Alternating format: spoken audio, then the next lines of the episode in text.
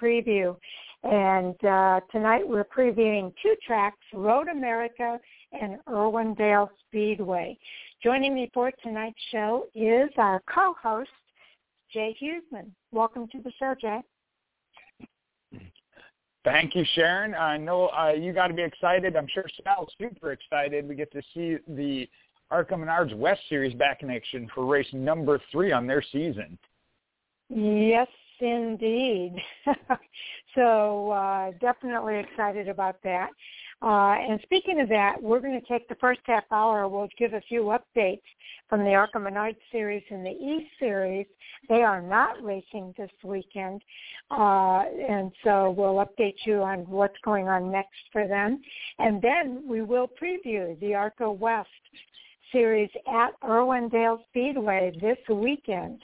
Uh, at the top of the hour, we will update uh, on the NASCAR Truck Series. They are also not racing this weekend, uh, so we'll give you all the details there. And then we'll get into our NASCAR Xfinity Series and the NASCAR Cup Series, both racing at Road America this weekend.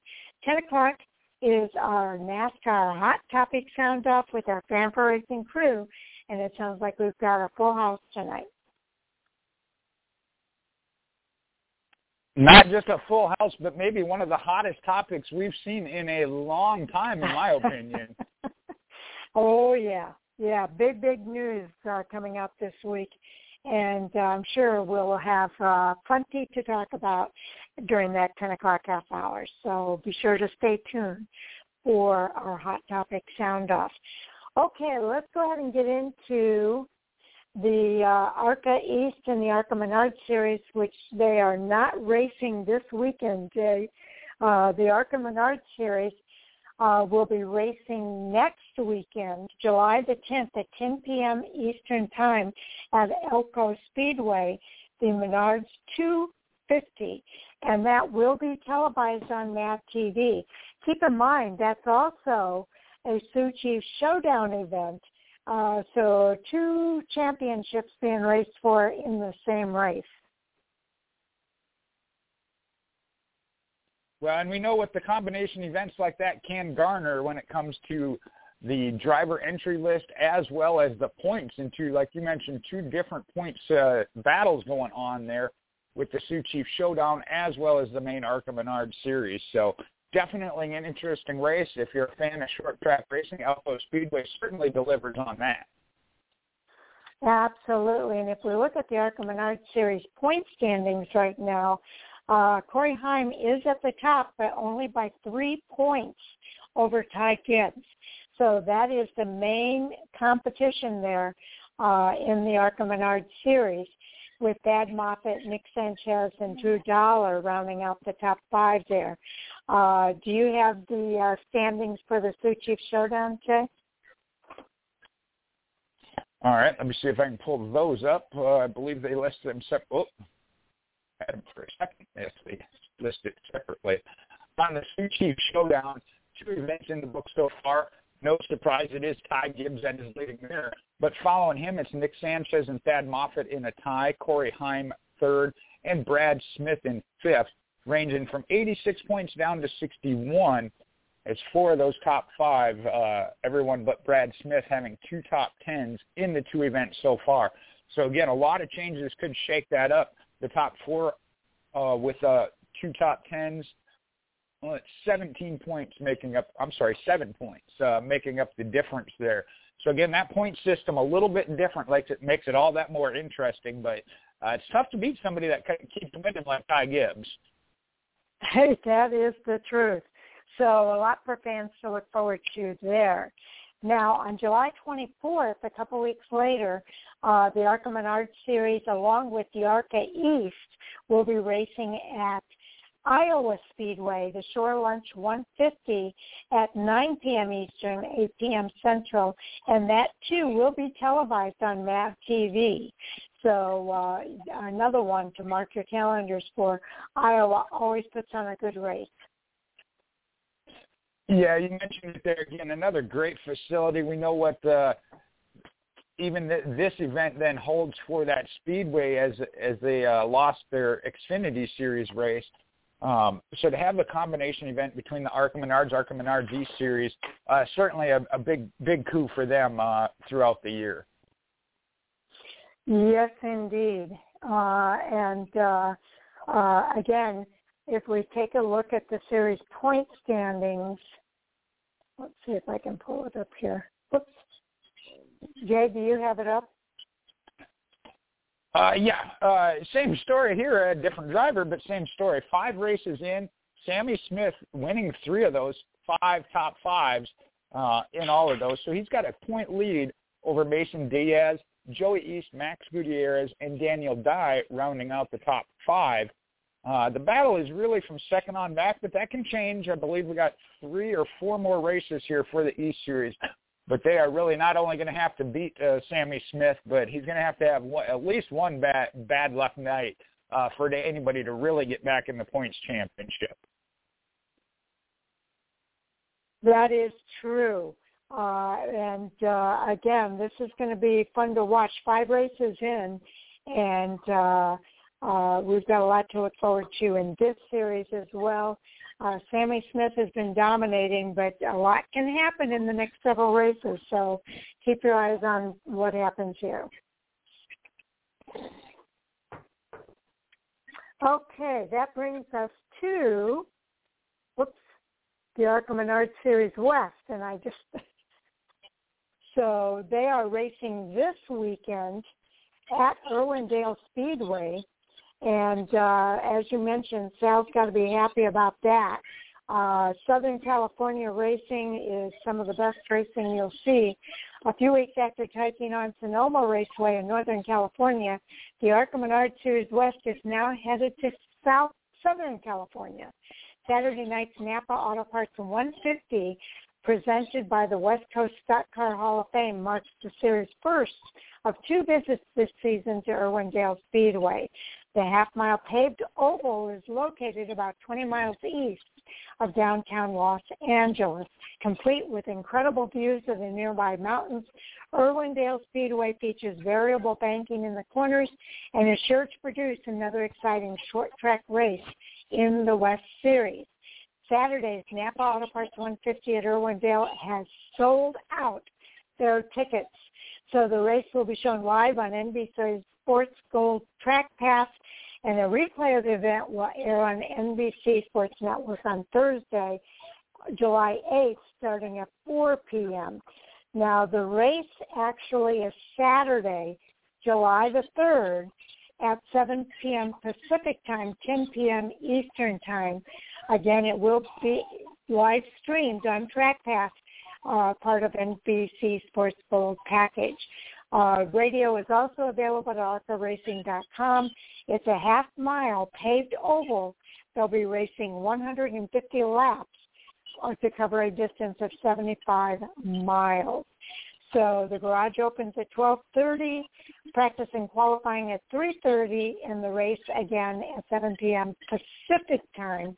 And uh, again, we've got a lot to look forward to. Uh, there's quite a few drivers that will be racing and I'm so glad to hear it's sold out. Yeah, that's what I was going to hit before we get into some of the things to watch for. The fact that even in California, I know they've been one of the later ones to open things back up, but to have fans back at the at the uh, stadium, at the track, uh, all the events, and it being sold out is a huge thing. So I'm so happy for that. Now we mentioned this with the uh, Ty Gibbs winning. Uh, he's won the 2021 ARCA Menard Series West Opener, which is a combination race event with the ARCA Menard Series um, back in March at Phoenix Raceway. NASCAR Cup Series regular Chase Briscoe won round two, which Sharon mentioned at Sonoma earlier in June. That means Saturday's race at Irwindale is sure to produce a first-time winner this season as neither Gibbs nor Briscoe is entered. We'll take a look at the point standings here uh, in a little bit. But the field for the Napa Auto Parts 150 features all of those West Series regulars, including Trevor Huddleston, driver of the number six Sunrise Ford, Lucas Oil, Haas Development, Terra Clean Ford, and will race at the track owned and operated by his father, Tim. A track champion at Irwindale, Irwindale in the late model division, Trevor Huddleston has a win or two, a win, and two top fives in three West Series starts at his home facility. He finished second to Jesse Love when the series visited Irwindale just last season. Now, Huddleston's Sunrise Ford Racing teammate Saturday night is going to be Jake Drew. He'll be in the number nine Sunrise Ford Lucas Oil uh, machine. Love, the defending ARCA Menard Series West champion, will run the 16 Napa Auto Parts Toyota, one of three Bill McAnally racing cars in the field at Irwindale. Cole Moore, the other full-time BMR driver in the West Series, will be in the number 99 Napa Power Premium Plus Toyota. The third BMR entry at Irwindale is a driver making her debut in the ARCA Menards platform. That's Amber Balcaen. And I'm not sure if I'm pronouncing her name correctly. She's a third generation driver from Winnipeg, Manitoba, Canada, and she'll be running the number 19 Icon Technologies Limited Toyota. So uh, very exciting to have someone making their debut. But there's another driver making a debut at Irwindale. Coincidentally, another Amber. Uh, you mentioned that another driver making Arca, her Arca Menards racing debut at Irwindale with that same first name, and that'll be Amber Slagle. The late model racer will drive the number 17 MMI Racing Chevrolet a couple days before her 25th birthday. Now, Todd Souza, the West Series points leader after two of nine events, will again run his own number 13 Chevrolet Central Coast Cabinets Toyota at Irwindale, as will the second place driver standing in the standings, PJ Pedronicelli, and his father Paul in their number 33 Select Mobile Bottles Toyota and the number 31 Pedronicelli model Mobile Bottling Company, uh, Mobile Bottling Chevrolet uh, respectively. PJ in the number 33, uh, Dad Paul in the number 31. And also back in action at Irwindale uh, races, Australia native Bridget, Bur- Bridget Burgess in the number 88 HMH Construction Chevrolet. Okay, so uh, again, a lot to look forward to. If we look at the crew chief handout for this week, the starting field for the Napa Auto Parts 150 is limited to 24 plus provisional positions. So this event will run under the 2021 ARCA Menards Series West rules, procedures, regulations, and specifications. Starting position will be set by each car's fasted recorded lap in practice slash qualifying session. Uh, the brake pitting procedure, uh, brake at or near the conclusion of lap 75, no adding or moving tires to or from the pit box after the race has started. All cars will be required to make at least one pit stop prior to the last 10 laps of the race. Now, the maximum tire allotment available for this event uh, is 10 per our, the ARCA rule book. The maximum number of tires allowed in the pit for use in the race is two. So that includes uh, tires that they use during their practice and qualifying and so forth.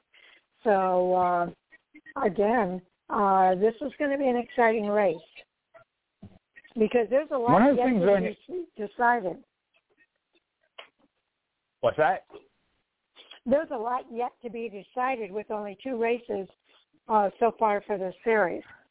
Oh, mo- most certainly. Uh, the one thing I was thinking about as you were reading through that uh, on the crew chief handout, when they talk about the ARCA Menards East Series and, and West, the way they have their pit procedures and races really does make for some interesting, I think, good driver development um, on tire management. Uh, I know we're talking about short track mm-hmm. races and some some short races, but tire management really does come into play, and I've seen that from drivers like Todd Gillen and Harrison Burton. I think of as two of the most that we've seen from the West and East Series as they come up, of really understanding and handling uh, tire management. I was always so impressed with those two when it came to that.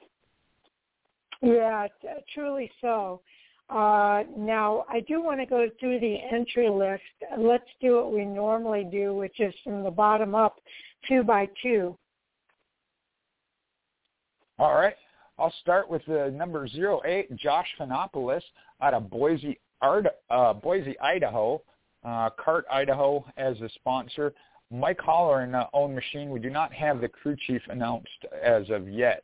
Then we got the number 99, mentioned him, Bill McAnally driver in the Cole Moore out of Orange Grove, California, Napa Power Premium Plus Toyota. Mario Isola as the crew chief. Okay. Uh, this is kind of interesting. Sarah Burgess is listed as the crew chief and owner for Bridget Burgess, Burgess from Tooele, Utah. She'll be in the number 88 HMH Construction Chevrolet. Then there's Nick Joannides in the number 77, Northridge, California. He's from Northridge, California. He'll be driving the Jan Malin's Everlast Wallace signed Toyota uh, with Joe Nava as his owner and Dave McKenzie as his crew chief. Now we've heard Joey Iest's name mentioned several times. Drives the number 54 Mike Nocky owned Ford. Nocky will also be the crew chief for the number AG or for the AG Center 59. Joey Iest coming out of Madera, California.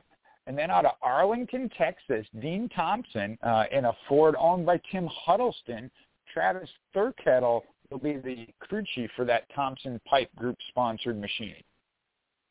All right. And the number 42, it is not announced who's going to be in that uh, vehicle this weekend. It's the MMI Toyota uh, with Bruce Cook as the owner and Evan Bertone as the crew chief.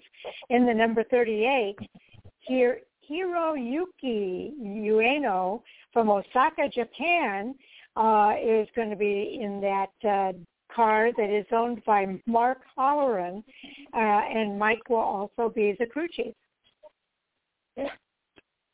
Well, I get to talk to him, talk about him a second time in the 33. That'll be PJ Pedroncelli out of Sonoma, California. It's Pedroncelli. The select mobile.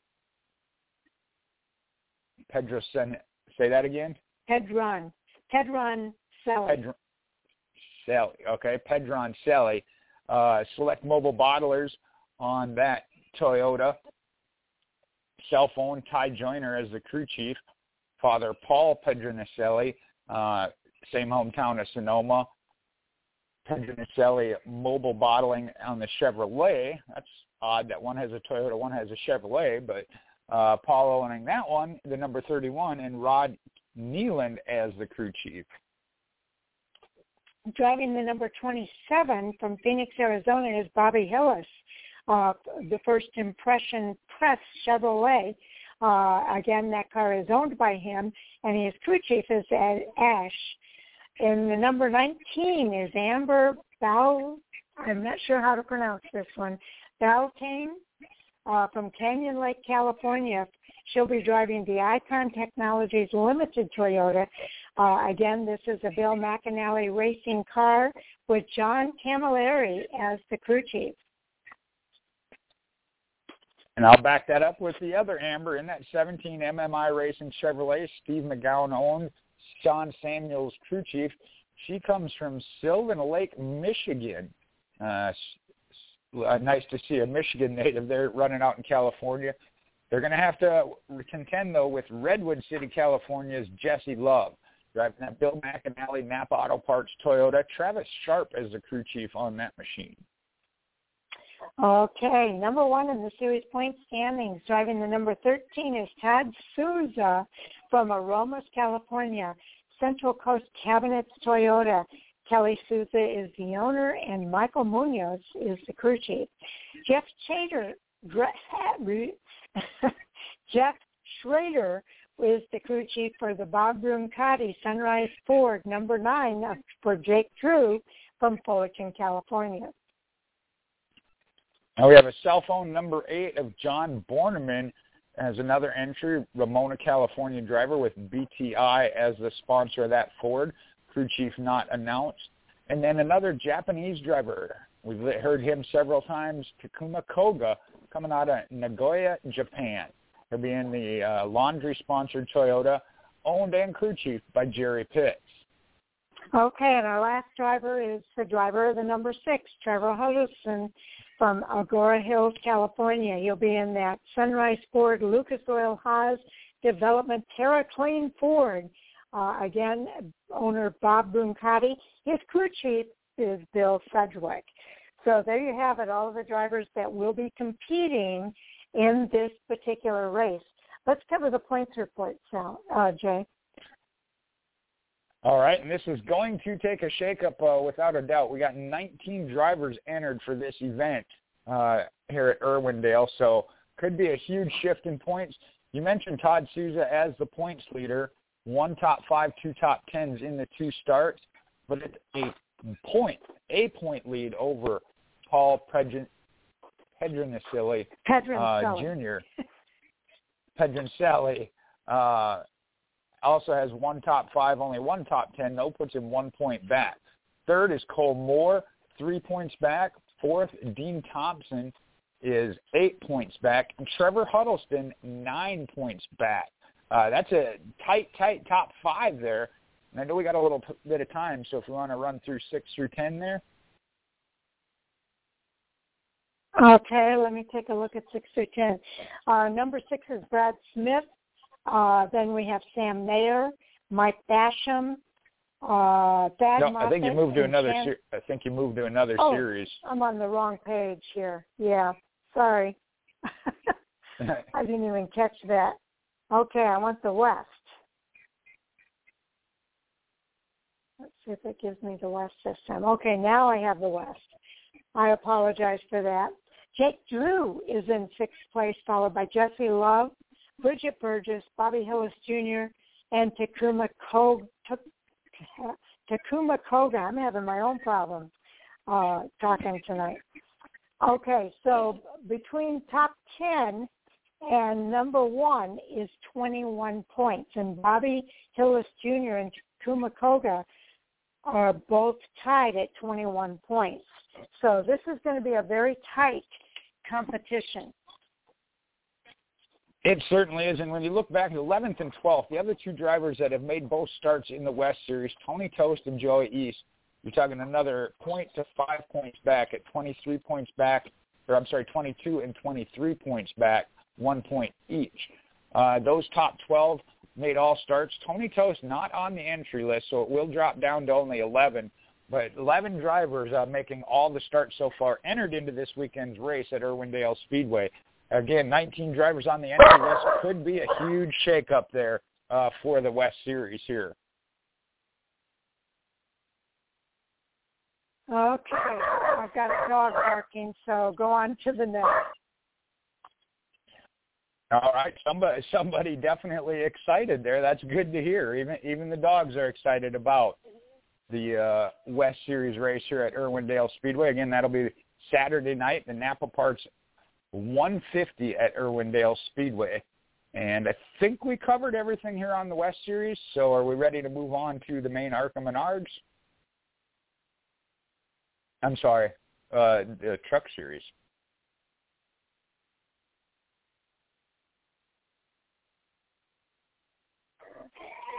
Jay, is it nine o'clock yet? No, it's not quite. Uh, coming up Why on don't you give an update till. on the uh, Fan4Racing while okay, I take do care that. of this? I can do that. Okay. Yep, I can do that real quick here before we move on to the Truck Series. Our Fan4Racing, Fan4Racing uh, fantasy group certainly providing some excitement of its own on the point standings as I bring those up on the Truck Series. Actually, find them on another sheet I had them saved under.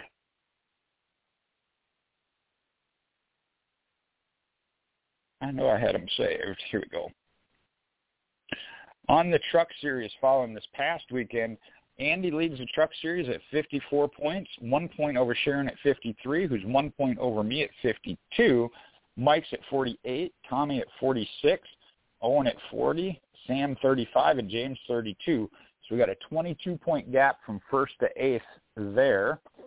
The Xfinity Series, Andy once again has a one-point lead. This time it's over Mike in second at 65, Sam back at 60, James at 57, I'm at 56, Owen at 50, Tommy at 46, and Sharon at 45. So there it's a 21-point gap top to bottom. And on the cup side, there it's a big point lead, a whopping four points. I have 100 points even. Sam's at 96. Mike one back at 95. Then Owen at 85. Sharon at 83. James at 80. Tommy at 75. Andy at 39. He's sticking with one driver all year, but uh, dedicated to the cause. So 25 points from first to seventh. Andy a little bit further back. In the overall, saw how p- close those points totals were per series. That leads to an overall tight battle. Me and Mike are tied at 208. Sam's at 191, only 17 points back. Sharon at 181. Owen at 175. James at 169. Tommy 167. And Andy at 159.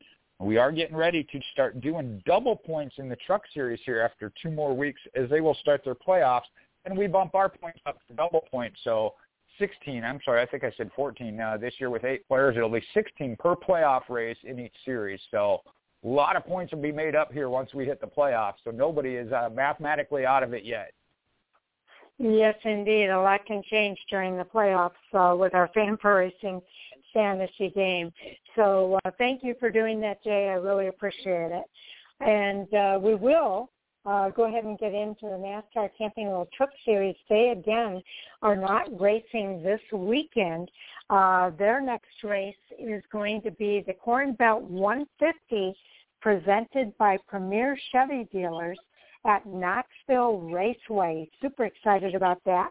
That race is Friday, July the 9th at 9 p.m. Eastern Time. Fox Sports 1 will carry the coverage and their pre-race coverage starts at 8 p.m. Eastern Time with radio coverage on MRN and SiriusXM NASCAR Radio. They'll be racing a distance of 75 miles over 150 laps. Uh, the first stage ends on lap 40, the second stage on lap 90, so that's a 50-lap stage, and then the final stage ends on lap 150, making that a 60-lap stage. Well, certainly going to be interesting as they, they enter into a new dirt venue. Another big thing to watch, though, the playoff bubble. I mentioned this, we only got two more chances uh, remaining to win and get into the playoffs. For the Camping World Truck Series regular season, it's time to start talking about clinch scenarios and identify the drivers locked in and those still fighting to get into the 2021 playoffs. Now, already having clinched, uh, the following five drivers have that spot secure in the 10-driver postseason NASCAR Camping World Truck Series field. And that's John Hunter Nemechek, Ben Rhodes, Austin Hill, Todd Gilliland, and Sheldon Creed. Hill is the first driver to clinch a spot solely on points. The other four have already won this season. Austin Hill is locked in based on points already. Now, other uh, scenarios that can clinch on points, if there's a new winner, the following drivers could clinch by being 56 points above the fifth place win or the fifth winless driver in the standings. Those include Zane Smith, who would clinch with 18 points this week or next weekend. Sorry, Matt Crafton needs 53 points. Stewart Friesen can only clinch with a little bit of help. If there's a repeat, that was if there was a new winner. If there's a repeat winner, uh, the drivers that could clinch by being 56 points above, uh, and they would also clinch if there's new winner among drivers that are already above that cut line. That would put Zane Smith. He would uh, clinch if, regardless of finish. Matt Crafton would clinch with 33 points, and Stewart Friesen again can only clinch with a little bit of help, uh, help as well as Carson Hocevar. Now, the following drivers can clinch on their win alone. That'd be Zane Smith, Matt Crafton, Stewart Friesen, Carson Hocevar, Chandler Smith, Johnny Sauter, Tyler Ankrum, Austin Wayne Self, Derek Kraus, and Ryan Truex. The following drivers, they'd clinch with a win and then clinching a top 20 position. Again, for the Truck Series, you got to be in the top 20 with a win in order to clinch via that win. Those include uh, Hailie Deegan. She would clinch with a the win and 41 points above 20th place. Tanner Gray, 59 points. And Chase Purdy, he would need some help as well there. Now, additionally, John Hunter Nemechek could clinch the NASCAR Camping World Truck Series regular season championship with 34 points, or being 60 points above the second place driver in the standings following Knoxville. Wow. I'm going to be interesting as uh, this continues to wind down. I'm looking forward to that Knoxville race. Uh, and keep let's talking about that. There are two vastly different tracks left to close out the Camping World Truck Series regular season. When it comes to the last two tracks on the schedule, the difference between the two couldn't be bigger. Uh, next weekend, the series, as we mentioned, heads to Knoxville, Iowa for their Truck Series debut at Knoxville Raceway in the Corn Belt 150 presented by Premier Chevy Dealers. Uh, and so the Speedway is a half-mile dirt track with eight degrees of banking in the turns. Now, the track is largely known for its sprint car races and will be unlike any other dirt track the series has ever competed on. So that's going to make it interesting by itself. Then, nearly a month later, following the Olympic break, the NASCAR Camping World Truck Series will head north to Watkins Glen International, located just outside Watkins Glen, uh, and that's in New York, for the race on August the 7th at 12.30 p.m. Eastern Time on Fox Sports 1, MRN, and Sirius XM NASCAR Radio. To wrap up the regular season, the competitors will be tasked with navigating multi-elevational seven-turn road course. It will be the sixth time the Truck Series has competed at the 2.45 mile course and the first time in 20 years because their last race was on June 24th of 2000. So uh, that should make that race uh, pretty in- interesting as well. Yeah, some huge changes for all three of the top series here when I talk about schedule this year and has made it that yeah. much more interesting. Now, Kyle Busch Motorsports and John Hunter Nemechek, they're setting up for a strong run in the postseason. Now, one thing that has been made very clear this season in the NASCAR Camping World Truck Series, and that's Kyle Busch Motorsports, has brought John Hunter Nemechek back to the series for wins. And sadly enough for the competition, they are doing just that, winning. Uh, last weekend at Pocono Raceway, John Hunter Nemechek scored his NASCAR Camping World Truck Series season-leading fifth victory of 2021, which is a new single-season career high for Nemechek.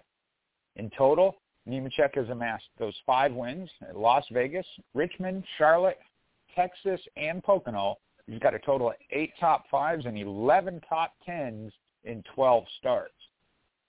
Nemechek also leads the NASCAR Camping World Truck Series driver standings uh, following Pocono by 86 points over second place Ben Rhodes.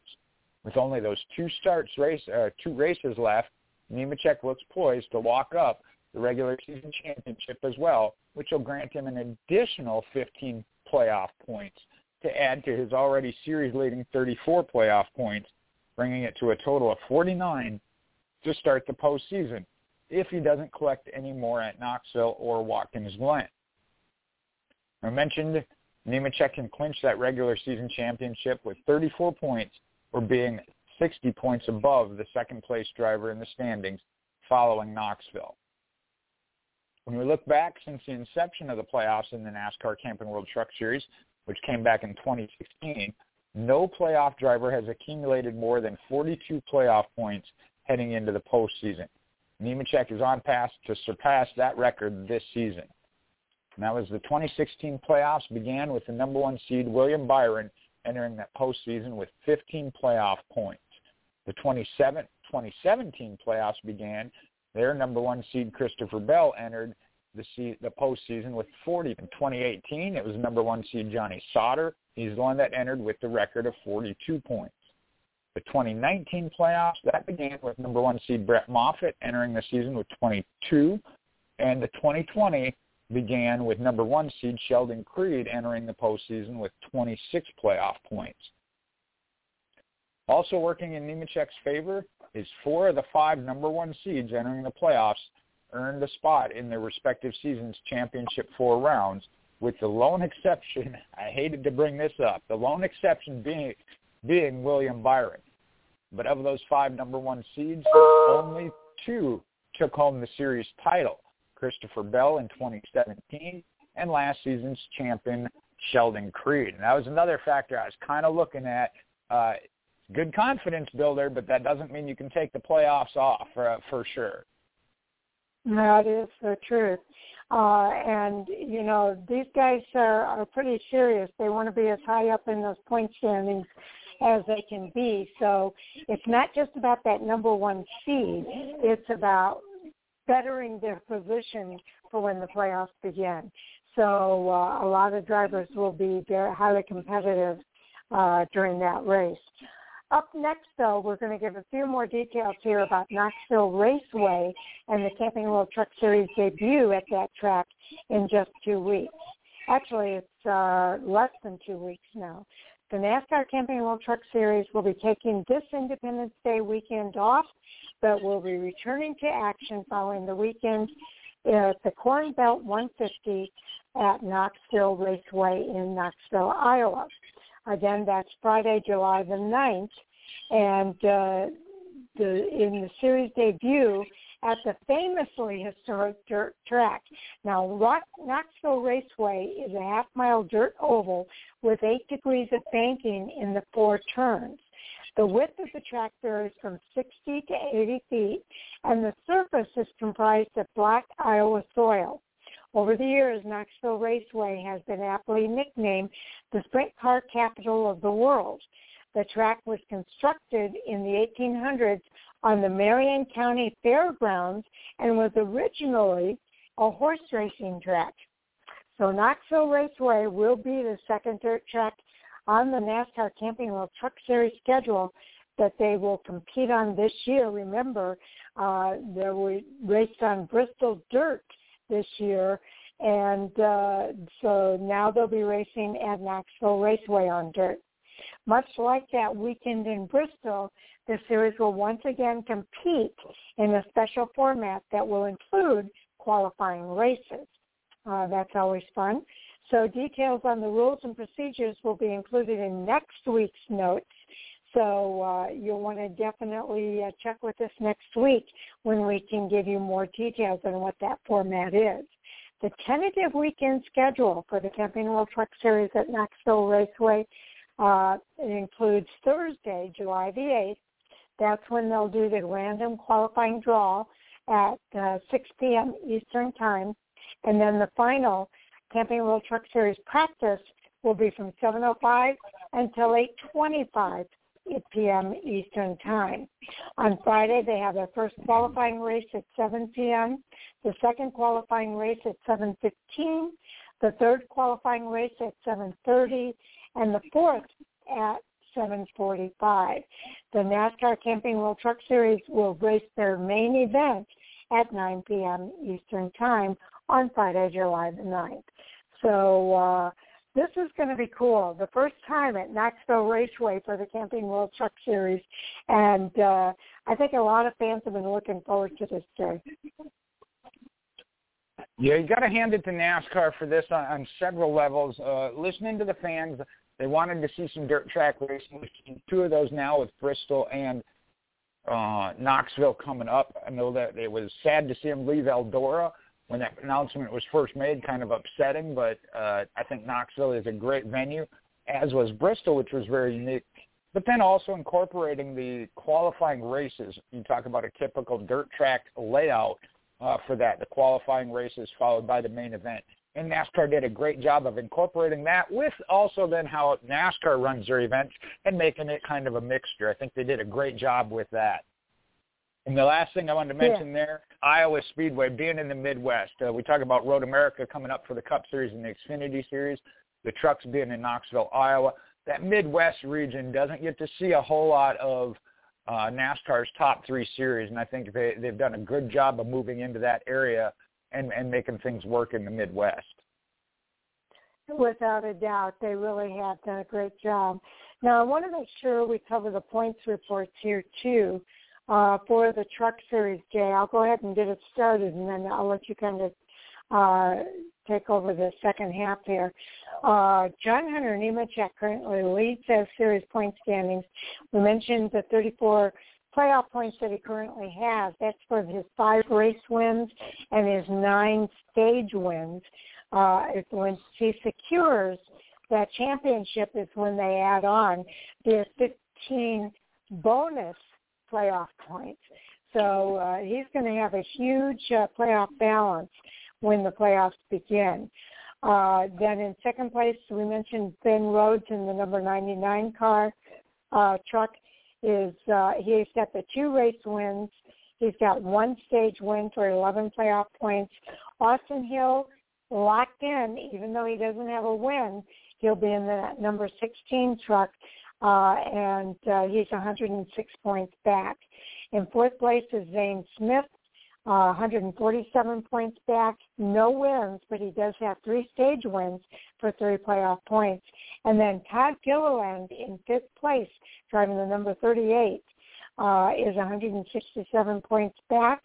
He has one race win, two stage wins for a total of seven playoff points. So you want to take the next five, Jay? Well, there, then we have the defending champion, Sheldon Creed. He does have uh, one race win, one playoff point, so he's got six total. Matt Crafton, again, having a consistent year, uh, if you will, but doesn't have any victories or playoff points, sitting seventh in points. Now, I'm reading on the chart as it is now. Eighth place is Grant Enfinger, does have one playoff point built up, but is ineligible if he has missed a race. So that goes down the line then to Carson, uh, sorry, Stewart Friesen. Uh, no wins or playoff points, ninth in points, but will be eighth overall uh, when Grant Enfinger gets pulled out at 225 back. Tenth is Carson Hocevar as a rookie, as well as Chandler Smith. Carson in 10th is sitting at 240 points back. Chandler Smith, the one slight advantage, sitting in 11th, which would be the cut line, 261 points back, uh, is that he does have one playoff point built up via stage win. Behind him, okay. got Johnny Sauter. Johnny Sauter is the next closest, and he is 31 points back uh, from the cut line. So they're on back, especially getting down to two races.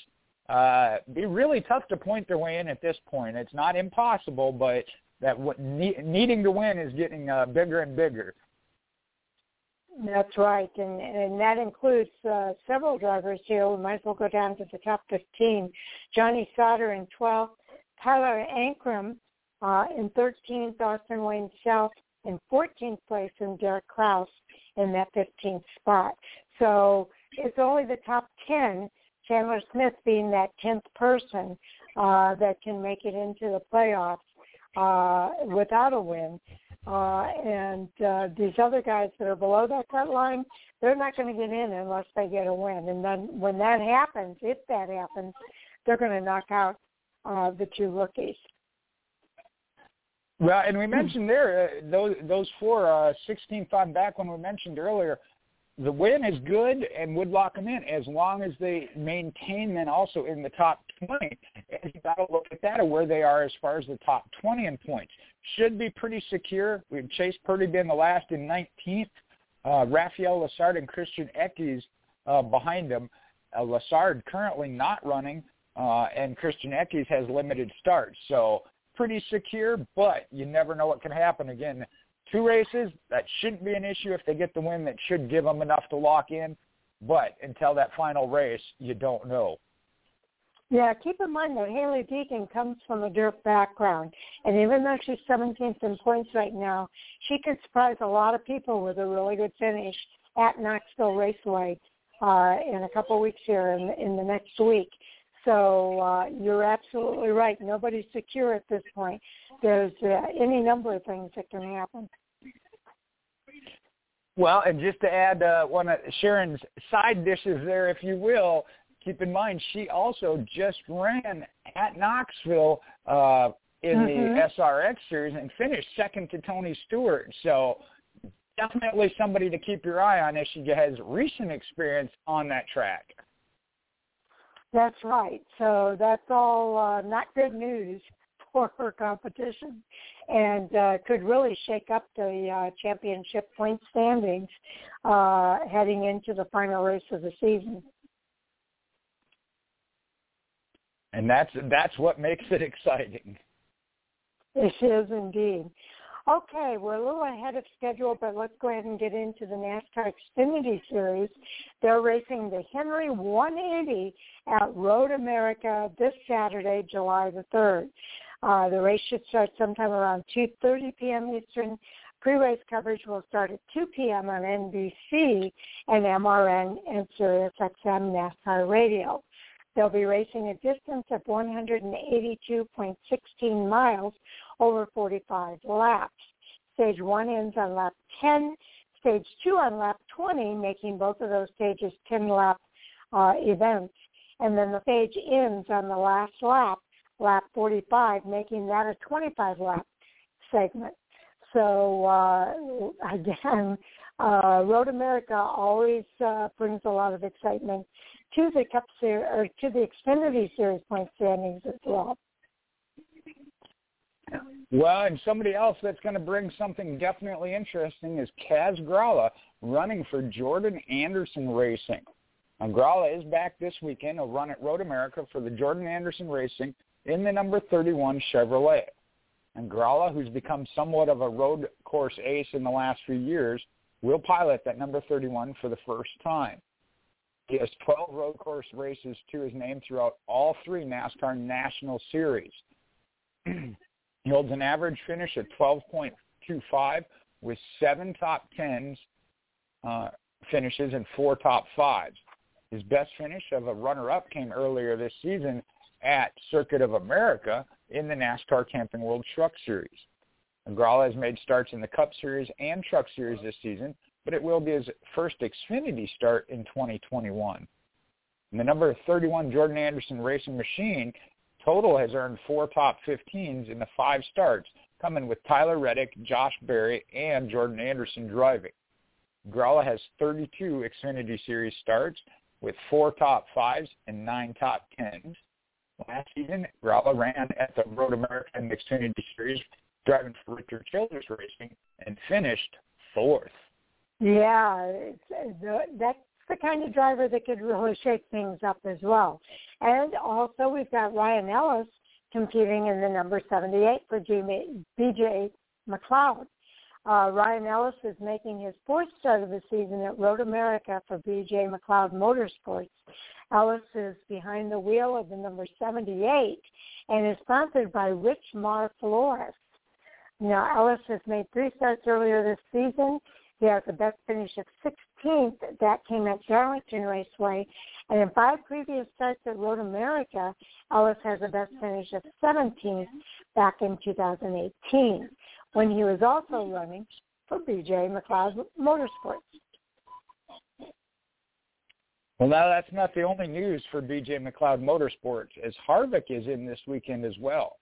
The NASCAR Cup Series driver Kevin Harvick, he'll be back in the Xfinity Series this weekend at Road America for BJ McLeod Motorsports. A Harvick who has never made a start at Road America in all NASCAR's top three national series. He'll pilot number 99 Henry repeating Arms Ford this weekend. Earlier this season at the inaugural race at Circuit of Americas, Harvick piloted the number five Ford for BJ McLeod. Harvick's made a total of 347 series starts uh, in the series.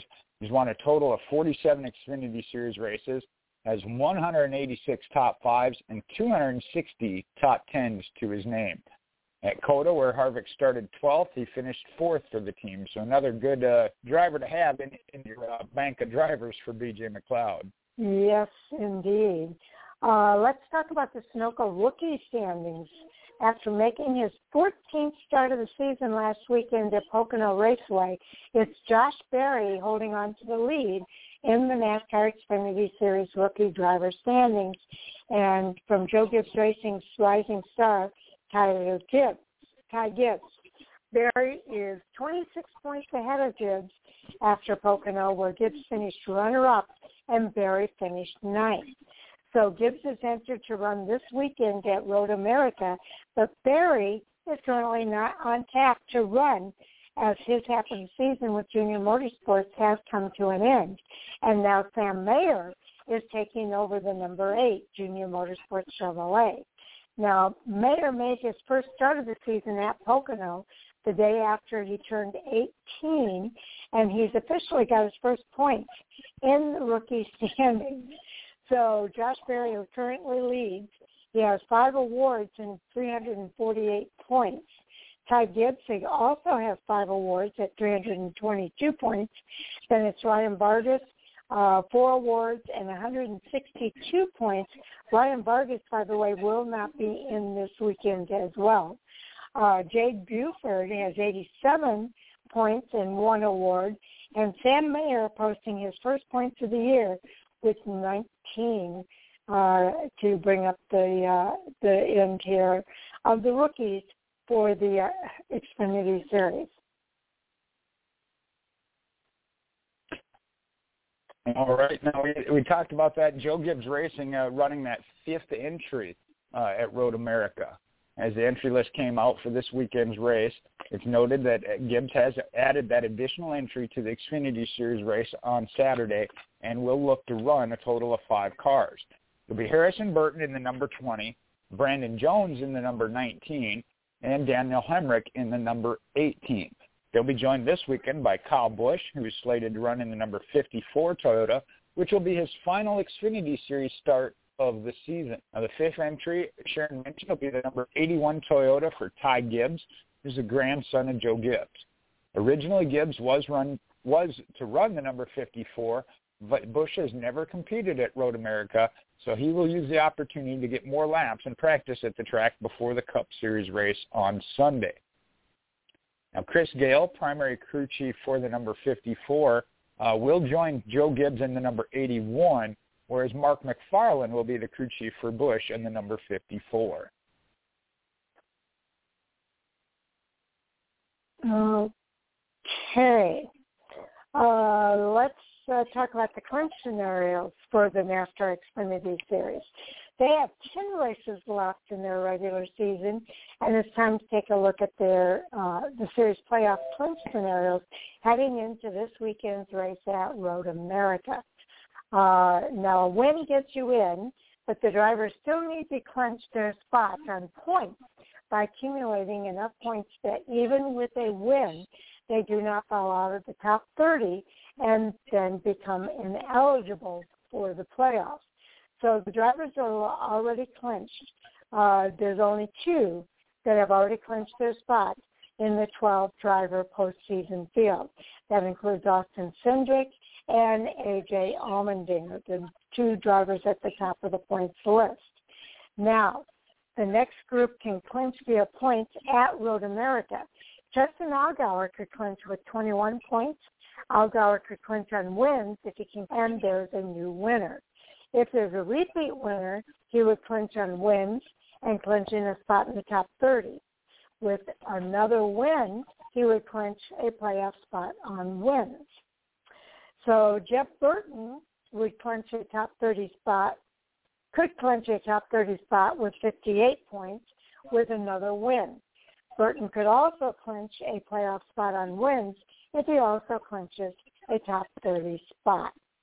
Clinching for regular season championship Austin Cindric cannot clinch the regular season championship this weekend uh, with his four wins and 680 points because the second place driver, AJ Allmendinger, has 579 and can still reach 1,179 points.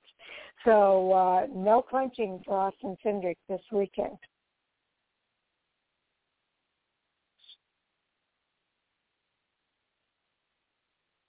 Okay. Oops. Okay. Yep. Sorry, I was getting it off mute there. Um, some facts and numbers to look at for Road America.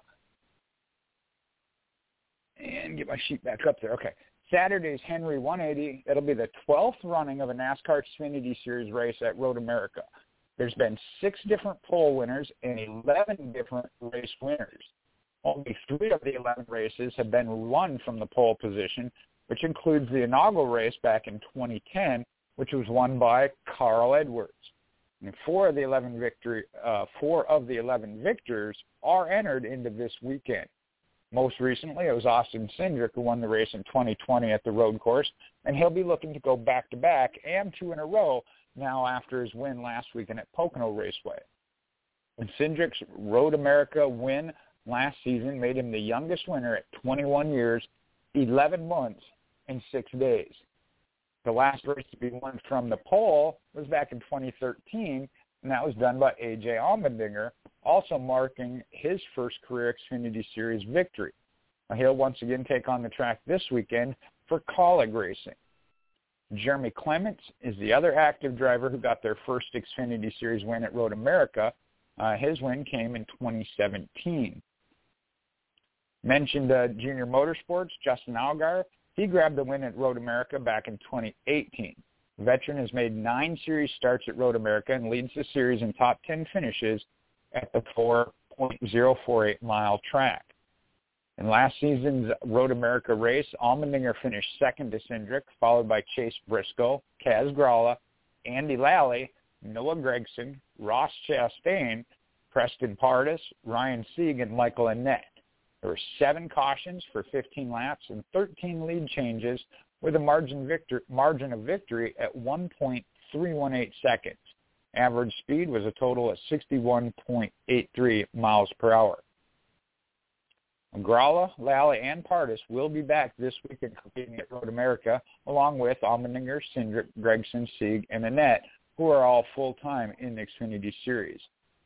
Of note, uh, Kris Kris Wright will be running for Sam Hunt Racing in the number 26 Toyota, and veteran road ace Boris Said he'll be running for Hattori Racing Enterprises.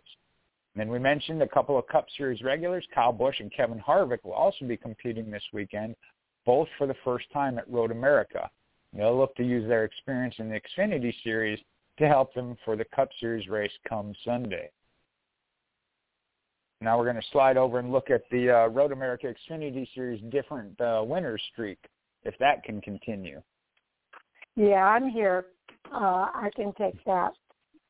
Okay, okay. count them up. A total of 11 different NASCAR Xfinity Series drivers have visited Road America's Victory Lane in as many races. And in this weekend's Henry 180, uh, we could see an 11th. The top two different winners streaks by track in the NASCAR Xfinity Series belong to Road America. 11 different winners. Uh, and then next closest, I guess, is Michigan with 10 different winners. Uh, okay, so the record for the most consecutive different winners at a single track is actually 23, and that was set at New Hampshire Motor Speedway between 1990 and the 2009 seasons.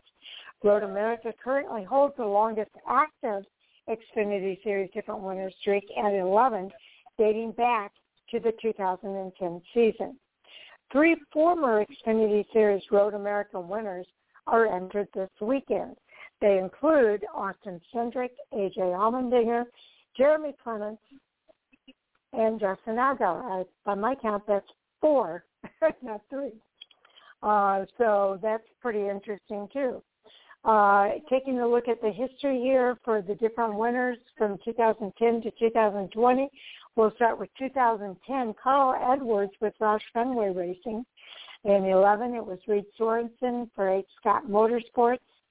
In 2012, it was Nelson Piquet Jr. for H. Scott Motorsports. I really miss those guys. and then in 2013, A.J. Allmendinger with Team Penske was the winner. 2014, it was Brendan Gaughan with Richard Childress Racing. Another Richard, Richard Childress Racing driver, Paul Menard, won in 2015. And again, RCR driver Michael McDowell in 2016. That's that's when uh, 2017 is when Jeremy Clements won for his race team. In 2018, it was Justin Allgaier for Junior Motorsports. In 19, it was Christopher Bell for Joe Gibbs Racing. And in 2020, it was Austin Cindric for Team Penske. So uh, that's quite a streak going on there at Road America. And we'll take a look at what the, what's up next with the left and right turns here at Road America. It's the 4th of July weekend. And it's going to be full of road course racing in Wisconsin. The 4.4, 4.048 14-turn road course spreads across 640 acres there in Elkhart Lake, uh, Wisconsin. You mentioned it's been home to 11 NASCAR Xfinity Series races. Now this season, the Cup Series will head there as well. Uh, the Xfinity Series kicking off on Saturday afternoon with the 1 Henry 180, 2:30 p.m. Eastern on NBC MRN and Sirius XM NASCAR Radio. When we look back at last weekend, though, Pocono Raceway, Xfinity Series saw Austin Cindric holding off the hard-charging Ty Gibbs, capture his fourth victory of the season. Justin Allgaier was third, Noah Gragson fourth, and AJ Allmendinger rounding out the top five. There were six cautions for 21 laps and 11 lead changes. And Cindric topped Gibbs, crossing the finish line by 0.331 seconds. Now this weekend, the Xfinity Series will complete, compete in practice and qualifying at Road America, which will be the fourth time this season. Uh, all other races or lineups have been set by the metric qualifying due to the COVID-19 procedures uh, that were in place at the start of the 2021 season. The Xfinity Series first and only practice at Road America, that'll be on July 2nd, Friday at 4.05 p.m. Eastern and uh, NBC Sports Network, Network and the qualifying session then will be on Saturday, July 3rd at 11:35 a.m. Eastern Time uh, on NBCSN. Qualifying session will be Saturday, July 3rd at 11:35 a.m. Eastern, NBC Sports Network, beginning at 12 p.m. Eastern. I don't know why they're starting a half hour late, but check your local listings for the times to get that coverage. Okay. Uh, let's take a look at the series point standings here for Pocono Race uh, after Pocono Raceway and before the race at uh, Road America. Austin Cindric holds that series points lead. It's the top 12 drivers in this series that will go on to the playoffs. Uh, he's got the 27 playoff points because of four race wins and seven stage wins. Uh, second is AJ Allmendinger. We talked about that. He's 101 points back. He has two race wins with three stage wins, uh, and that's 13 points. Daniel Hemric in third has no wins, but he does have five stage wins, giving him five stage points, uh, playoff points. Justin Allgaier is fourth. Uh, he has the two wins uh, with one stage win, giving him 11 points. Then in fifth place, it's Harrison Burton uh, with no wins yet this season, but he does have two stage wins for two points. Jeb Burton is in sixth place. He has the one race win, and that gives him five stage points. So that's the top half of the uh, playoff drivers. You want to go over the next half? All right, you got Brandon Jones. He's got one stage win for one playoff point. Eighth place would be Justin Haley, three stage wins for three playoff points. Noah Gragson, ninth, two stage wins for two playoff points. 10th, 11th, and 12th, got a couple of zeros there, but they are in on points at this point. Mike and Jeremy Clements, and I take that back. Myatt Snider has one win for five stage play, or five playoff points, and he is on the cut line at this point at 366 points. Just outside then, Brandon Brown is at 357, so he's nine points out. As well as we mentioned Josh Berry, but he's only got 14 starts and not entered into this week, so is not eligible. Riley Herbst, the next one in fifth, 341 points, is 16 points behind Brown. And then Ryan Sieg, as we got to skip over Ty Gibbs. He is in the race, but again, not eligible as this is his ninth start of the year out of the 16 races. So Ryan Sieg and Landon Cassill, the next ones at 311 and 269 points. Uh, they got quite the margin. They got a few more races to make up points, but we're again we're getting into that time uh, with races running out where a win is what they're going to need to secure their way into the championship uh, playoff. Yes, indeed, and that's what we like to see. Our race wins.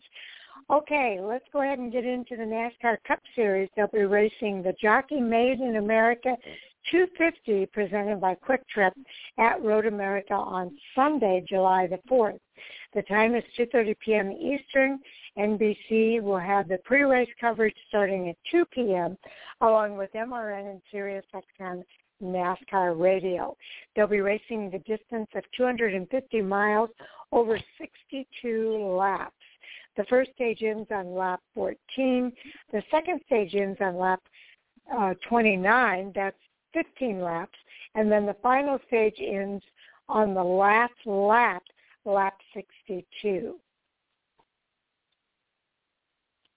Well, we're going to start this off with a pair of sports car stars, Tilley and Eversley, that are entered into this weekend two drivers that cut their teeth in the IMSA WeatherTech Sports Car Championship, Kyle Tilley and Ryan Eversley. They'll be attempting to make a NASCAR Cup Series race this weekend at Road America. Now, this will be Kyle Tilley's second start in the series uh, this weekend. He'll be piloting the number 78 Live Fast Motorsports Ford with crew chief Frank Kerr. Tilley made his series debut earlier this season at Circuit Americas for Live Fast Motorsports, started 39th finished 31st. Now, Tilley is no stranger to Road America as he has won IMSA Tech, won IMSA WeatherTech Sports Car Championship start at the track, restarted fourth and finished third in the Oreca LMP207 for Era Motorsports last season. Ryan Eversley, on the other hand, he'll be making or he'll be attempting to make his NASCAR Cup Series debut at Road America. He'll be driving the number 53 Rick Ware Racing Chevrolet. Uh, it will also be Eversley's career track debut at Road America. So interesting spotlights to have on those two drivers there. Yes, indeed. And I look for them to have pretty good runs at Road America. Now, Hendrick Motorsports has been on a, an amazing winning pace.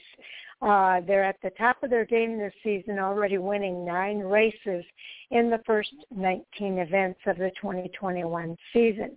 Hendrick Motorsports in 2007 set the modern era record for the most wins by an organization in a single season with 18 victories until it was surpassed in 2019 when Joe Gibbs Racing scored 19 Cup Series victories in a single season.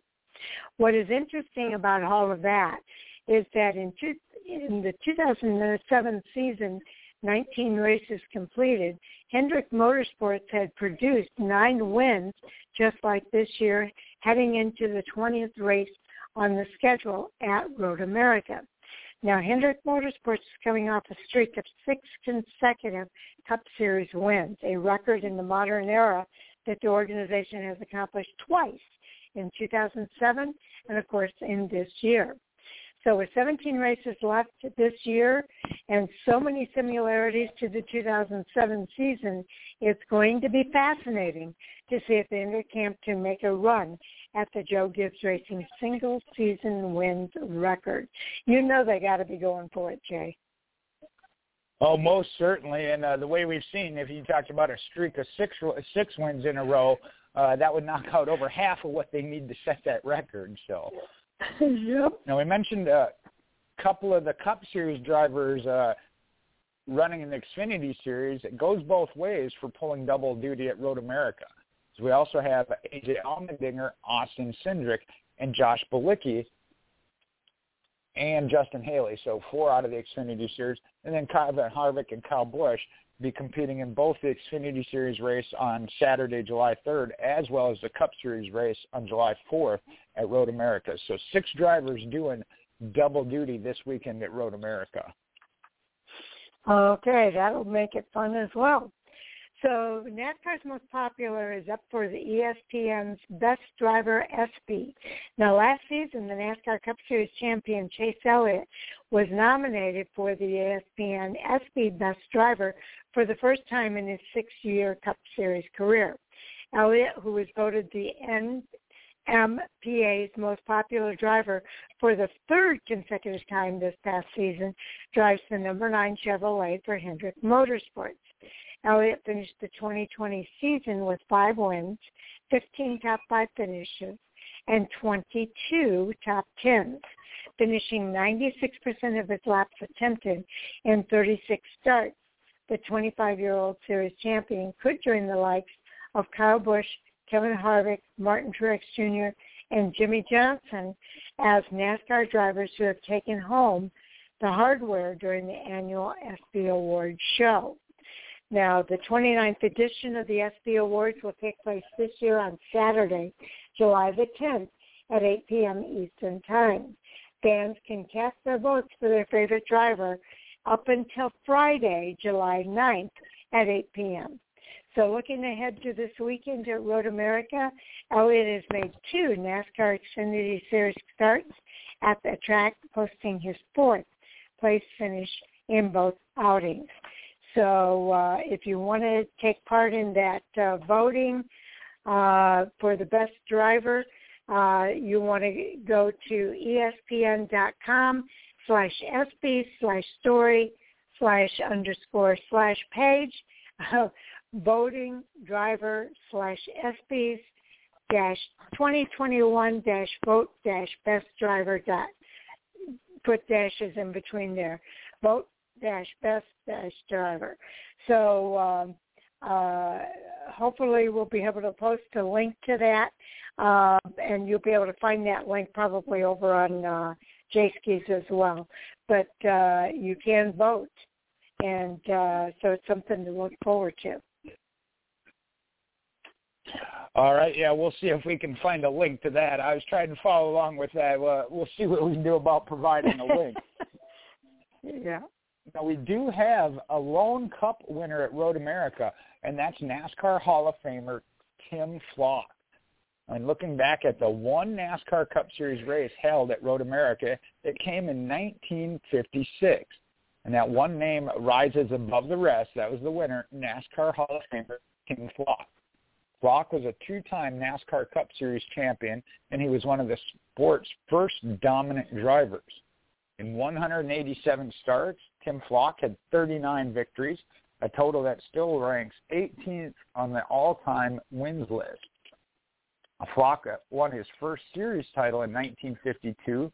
He was driving Ted Chester's Hudson Hornet, and his second in 1955 driving Carl Kiekhaefer's Chrysler.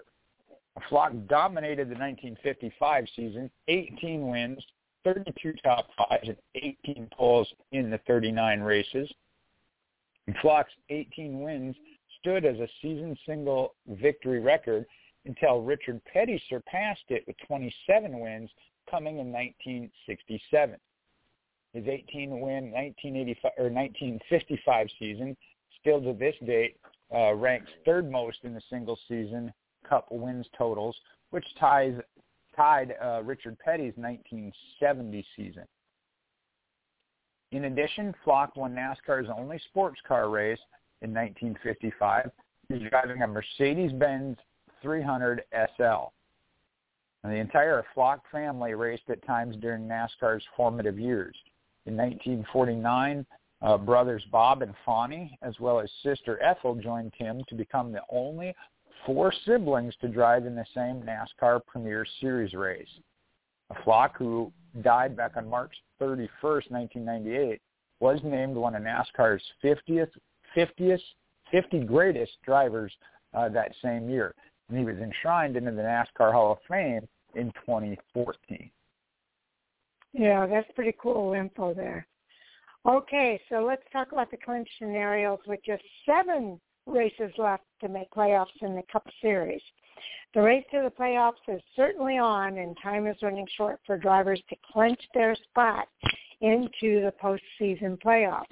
A win gets you in, but drivers must still clinch their spot on points by accumulating enough points that even with a win, they do not fall out of the top 30 and become ineligible for the playoffs. Now, 11 drivers have already have already won and earned their spot in the playoffs. Four of the 11 winning drivers have already clinched their spot in the postseason on points as well. So those drivers that have already clinched uh, include Kyle Larson, Kyle Busch, Martin Truex Jr., and Alex Bowman. Uh, the next group of drivers uh, can clinch a win uh, on a win alone this weekend. Uh, that is uh, William Byron, Joey Logano, Chase Elliott, Ryan Blaney, and Brad Keselowski. The, the following drivers could clinch a win and clinch a top 30 position. Christopher Bell could only clinch with help, and Michael McDowell could only clinch also with help. So Denny Hamlin is the only driver that can clinch a win and enough points to ensure he will not be left out of the playoffs due to not all, due to not all winning drivers having a slot available. Hamlin could clinch with 49 points. So that's an interesting scenario there. Those are some scenarios we haven't quite seen before. No, certainly not at the Cup Series level. Now, we talked about this uh, previous experience at Road America, and that could be advantageous for drivers and team when it comes to approaching how to prepare for the debut of a track on the NASCAR Cup Series schedule. Any previous experience or knowledge at the facility can be ad- advantageous to the process. With this weekend's venue, Road America, brand new to the series, drivers with experience at the 4.048 mile course in the NASCAR Xfinity Series might have that slight upper hand. I mentioned the Cup or the Xfinity Series has competed 11 times at Road America from 2010 up to the present, and 28 of the 48 drivers entered in this weekend's NASCAR Cup Series uh, race have competed in the Xfinity Series at Road America. And that's led by 2021 Daytona 500 winner Michael McDowell, Ross Chastain, and Josh Bilicki, with uh, five starts at Road America in the Xfinity Series. Uh, Road America is one of the eight tracks this season that have been chosen to hold practice and qualifying. The lone practice for the weekend is scheduled for Saturday at 12:30 from 12:30 to 1:25 p.m. Eastern Time. The qualifying session will be on Sunday prior to the race at 11:05 a.m. Eastern. And two of the 40 NASCAR Cup Series drivers entered into this weekend have at least one pole in the Xfinity Series at Road America. That's AJ Allmendinger, as he has two in 2013 and 19, and then Michael McDowell, who picked one up in 2011. The 11 NASCAR Xfinity Series races at Road America has produced 11 different winners. And four of the NASCAR Cup Series drivers entered into this weekend at Road America have won in the NASCAR Xfinity Series at the 4.048 mile road course. Austin Cindric did it in 2020, Christopher Bell in 2019, Michael McDowell in 2016, and AJ Allmendinger in 2013. So we might have some road course ringers, if you will, in this weekend's event. Yes, indeed. Uh, this is going to be fun watching the Cup Series race at Road America. Fans have been asking for it, and NASCAR finally conceded and brought them to Road America. So I'm sure they're going to put on a good race. After nearly 65 years, uh, the NASCAR Cup Series again is returning to Road America. For the first time in 65 years, uh, the, the Cup Series is returning to Elkhart Lake Wisconsin to compete in the world-famous Road America this Sunday, July the 4th. The Jockey Made in America 250 presented by Kwik Trip Race marks just the second time that the series uh, in series history that Road America has hosted a cup event. In the early 50s, sports car races were being run on the streets in and around in and around Elkhart Lake, but the state legislator banned racing on public roads soon thereafter. A man named Cliff Tufte organized a group of local citizens and leaders of the Chicago Region of Sports Car Club of America, and this group developed plans and sold stock to build a permanent race course. The overall vision of Road America grew out of the dreams of Tufte, a highway engineer who chose 525 acres of Wisconsin farmland outside the village of Elkhart Lake for the track. Now, ground broke for Road America back in April of 1955, and the track's first SCCA national race weekend was held later that same year on September 10th of 55. Again, it's a 4.048 mile track with 14 turns. The track is virtually the same today as it was when it was first laid out. The natural topography of the glacial kettle moraine area was utilized for track for the track, sweeping around rolling hills and plunging through ravines, making it one of the most challenging tracks in the world. The first, and up until this weekend, the only NASCAR Cup Series race at Road America was on August 12, 1956. They had an estimated crowd of 10,000 who braved terrible weather to watch the event, and in an unusual ruling, NASCAR limited the cars to just 10 gallons of fuel at, fuel at the start of the race. The August 12, 1956 race was won by we talked about it earlier, NASCAR Hall of Famer Tim Flock driving the Mercury car uh, for Bill Stroppe. Now, Flock led 17 laps of that 63-lap event, making just two pit stops en route to his victory, his fourth victory of the 56 season. So Flock won with an average speed of 73.858 miles per hour, and he did it in just 3 hours and 29 minutes and 50 seconds. He won the race by a 17-second margin over the second place driver, uh, and Bill Stroppe's cars actually finished 1-2 in the race, with Flock winning and his teammate Billy Myers finishing in second place. Road America will be the fourth of seven road courses this year for the NASCAR Cup Series. Now, Joe Gibbs Racing's Christopher Bell won first road course of the season at the Daytona Road Course uh, earlier this year, followed by Hendrick Motorsports driver and 2020 Series champion Chase Elliott, who won at the Circuit of the Americas, and then Elliott's Hendrick Motorsports teammate Kyle Larson won at Sonoma Raceway. So uh, who will it be this weekend at Road America, Jay? Well, that's a tough one. Uh, I think you got some great competition. You got to put Chase Elliott at the top of the list, but Kyle Larson has proved his worth. You can't take out Martin Truex Jr. Uh, Kevin Harvick, uh, man, I know that Ted people are talking about him being one of, one of the favorites. Kyle Busch has been strong lately. And then we've mentioned them. Some of the guys running from the Xfinity Series, AJ Allmendinger, uh, Austin Cindric, Michael McDowell. Uh, I think you could see a surprise from any one of them. And you can't leave out Kurt Busch. I, I don't know. Am I above 10? I mean, I, how far down do you want me to narrow it? yeah, well, there's any number of drivers that could win this race uh, because everybody's pretty much on the level playing field in that none of these cup drivers have ever raced there before, but there are a couple of drivers, as we brought up during the Xfinity Series preview, uh, that will be racing in the Xfinity race as well as the Cup Series race, and even a few Xfinity drivers that will be racing both events as well. Yeah, eh, eh, you know, and I left off Christopher Bell. You, you mentioned he picked up the win at the uh, Daytona Road Course. So uh, I think yeah. this, an event like this that opens the door to such a huge possibility range. You know, when we talk about a normal event, you're looking at maybe five different drivers you expect to see. You know, that next group mm-hmm. down then of, well, they're running top five to ten, so it's possible. I think this one uh, really does open it wide open for 10 to 15, 20 teams even that really have a chance at winning.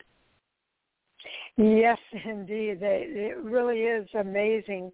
And, you know, we could see the points shake up a little bit too here in the Cup Series with this race. So uh, that will make it interesting as well. Let me uh, pull up the points report here for the uh, Cup Series. Um, we got to look at the last well, while race you're doing, to get that.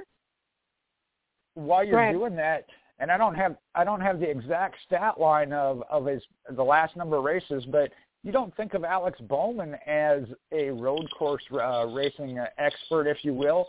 But I know on Race Hub they mentioned, uh, I believe he's been in the top 10 in the last, I want to say four. Don't quote me on that as I'm not sure that's the right number.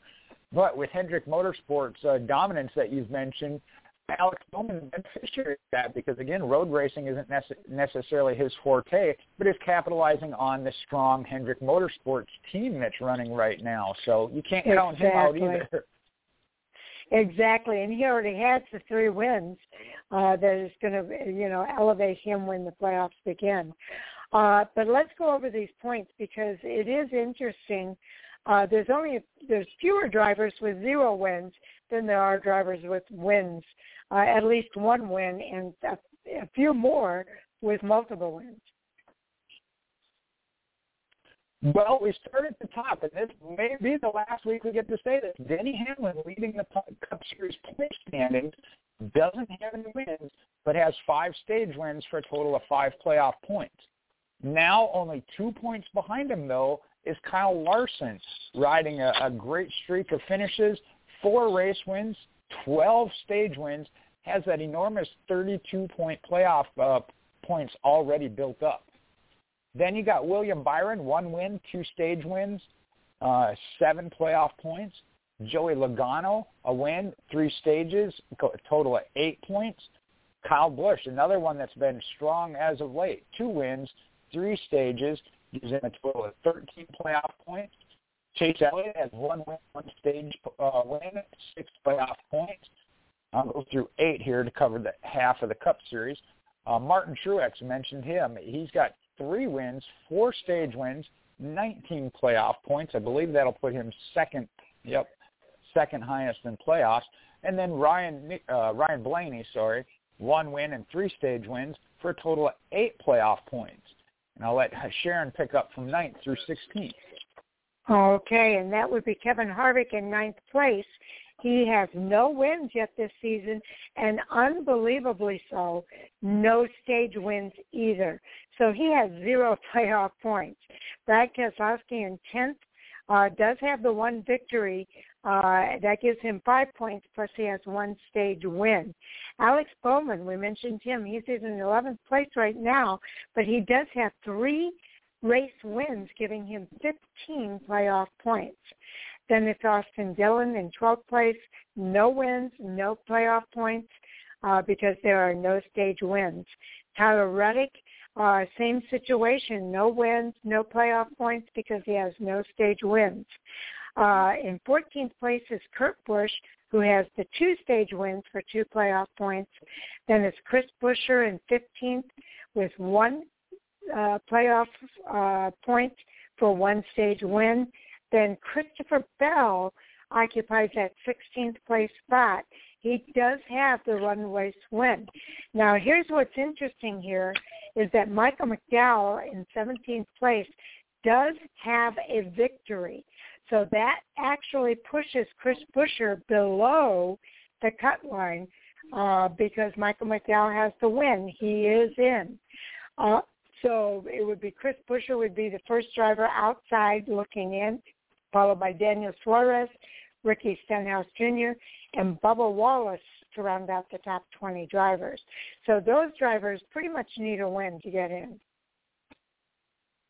Yeah, uh, looking at it, you mentioned okay, Daniel Suarez in 18th point, uh, 382. You go up to 419 is 18, 19, what 37 points, but that's to Michael McDowell. So then you got to go up to Christopher Bell, 424, another five points, but he's got the victory. So then you move up to Chris Buescher at 427, three more points.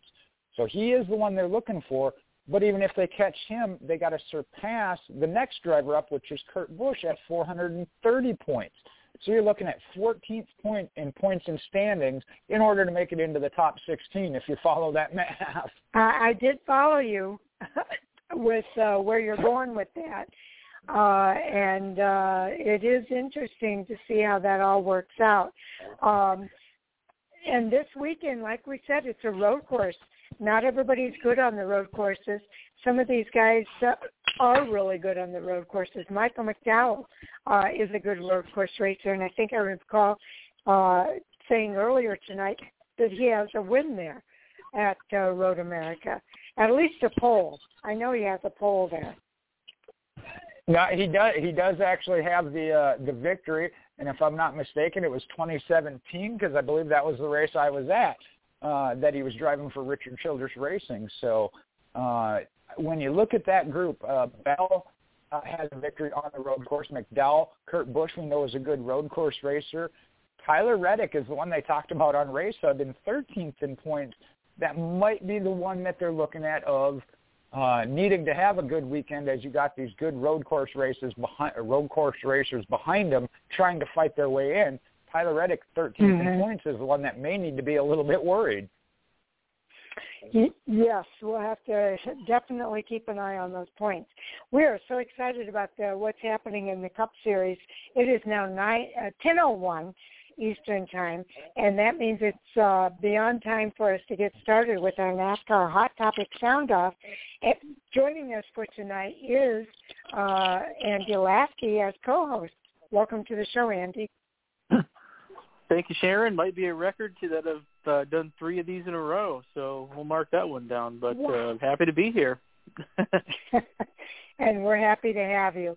Also joining us is Michael Orzel. Welcome to the show, Michael. Big, hot, sweaty, stinky, sore, tired. Hello to everybody. All righty. Uh, we'll take it.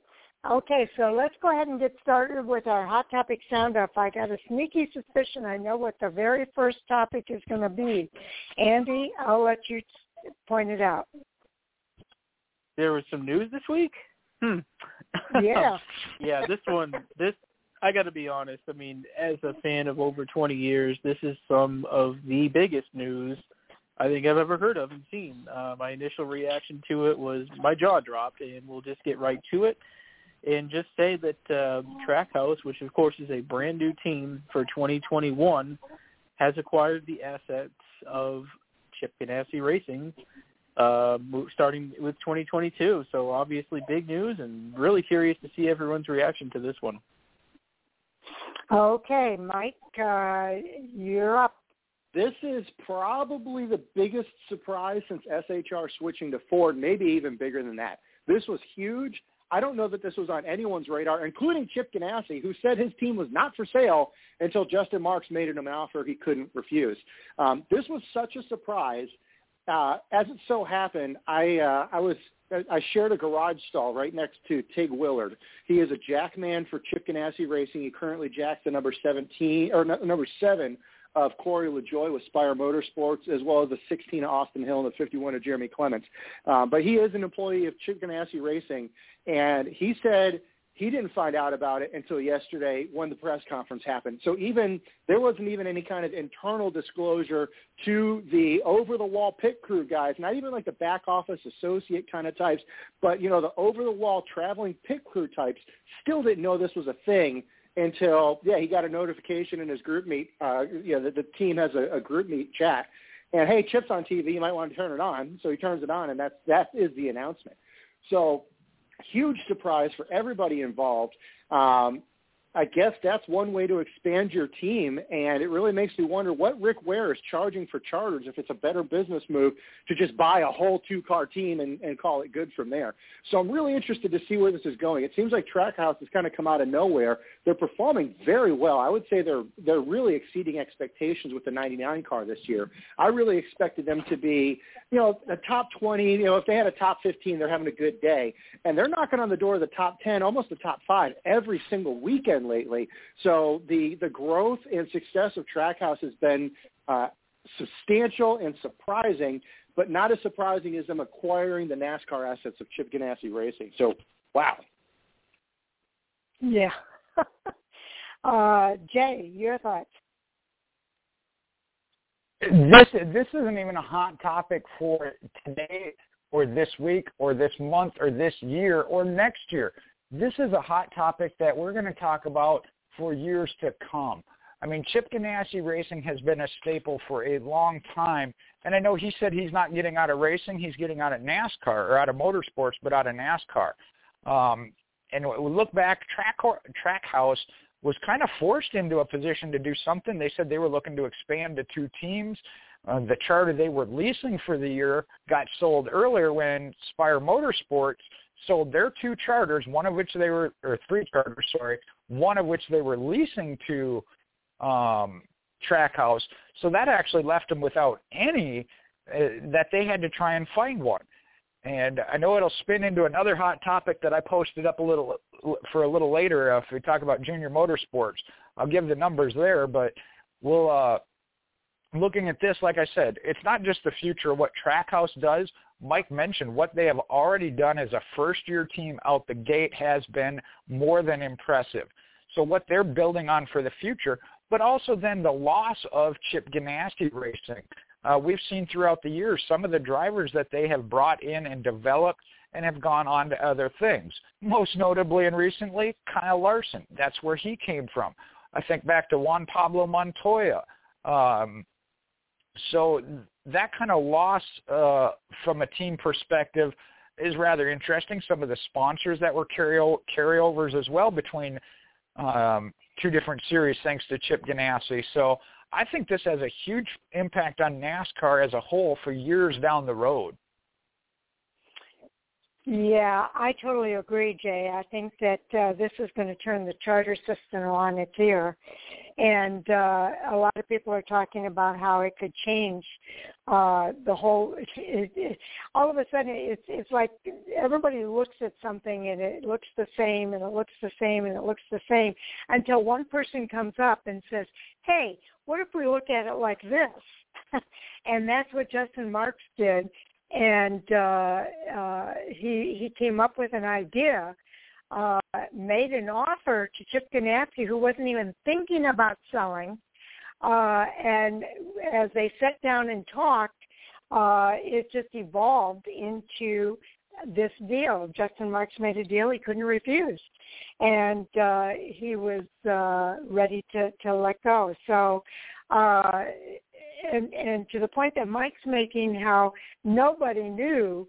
I don't think anybody knew what was going on except for Chip Ganassi and Justin Marks. Um, but uh, that Trackhouse race team has done really, really well this year, uh, and I see them uh, really building on this. You remember Justin Marks, and I was thinking about this earlier, uh, was part of that H. Scott Motorsports with Justin Marks and uh, I really miss that organization being in NASCAR. But I, with this, this is going to be huge, and uh, I'm I couldn't be more excited to see him uh, taking taking uh, that big of a role here and coming out of the box, if you will, with this idea of just buying out the team. Um, and you know, this could be the beginning of other people doing the same sort of thing. Uh, and like I say, I think it's going to turn the charter system over on its ear. Um, and uh, people are going to be looking at at uh, the racing world a little bit differently now that Justin Marcus kind of Justin Marks has kind of cracked this open, and I think it's a good thing. I'm going to miss Chip Ganassi because I think he's been great for the sport. Uh, I kind of feel bad for for um, uh, Ross Chastain because that poor guy, he gets into a really good deal and something happens just about every single time. So he's kind of a free agent at this point and uh, he's one of the top drivers along with Kurt Busch being considered for Trackhouse Racing for the 2022 season. And uh, it'll be interesting to see how this plays out. I've seen a lot of different scenarios uh, people are putting out on social media. Uh, but which one is the one that's actually going to play out? That's what I can't wait to see. So, Andy, what are your thoughts? Well, Trackhouse didn't just buy the assets of any team; they bought the assets of a really good team in NASCAR, and I think that's what yes. makes this so significant. Um, you know, and and I think what's been so impressive about this organization is they didn't come into the sport just to ride around 25th every week. They came into the sport to position themselves to try to win races and championships down the road and, and be in this sport a long time. And, and a move certainly like this certainly solidifies the fact that they want to be a part of the sport, not just to participate but to win. And um, certainly a great situation um, for Trackhouse's future. I think that making a move like this tells the world that hey, we're not just here; we're here to be here for a long time. So, um, and it also, I think, signifies the shift in ownership that we've alluded to this year so far.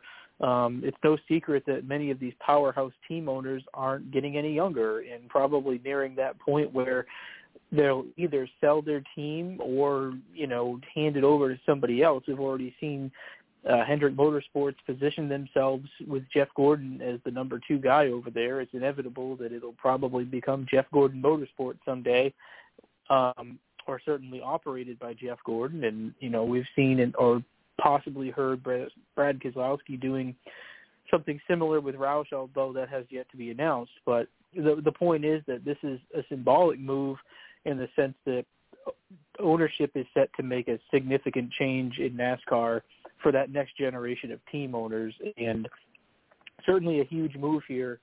And you know, it's passing of the torch, if you will, but certainly what Justin Marks and uh, his ownership group, along with uh, Ty Norris, you know, they they've positioned themselves to to be around a long time, and and I think that this is a a historic move, and, and like you've already said, this is probably the start of similar moves that we'll see um, possibly in the coming years. But um, I think the sport can use fresh ownership and new perspectives, and this is definitely a really good scenario. Hopefully, many of those who work for the existing Chip Ganassi Racing team can I guess, find employment either with Trackhouse. And, and bear in mind, Chip Ganassi Racing isn't just going away. It's just the NASCAR operation. They still will continue in motorsports in IMSA and IndyCar as well as other uh, motorsports avenues.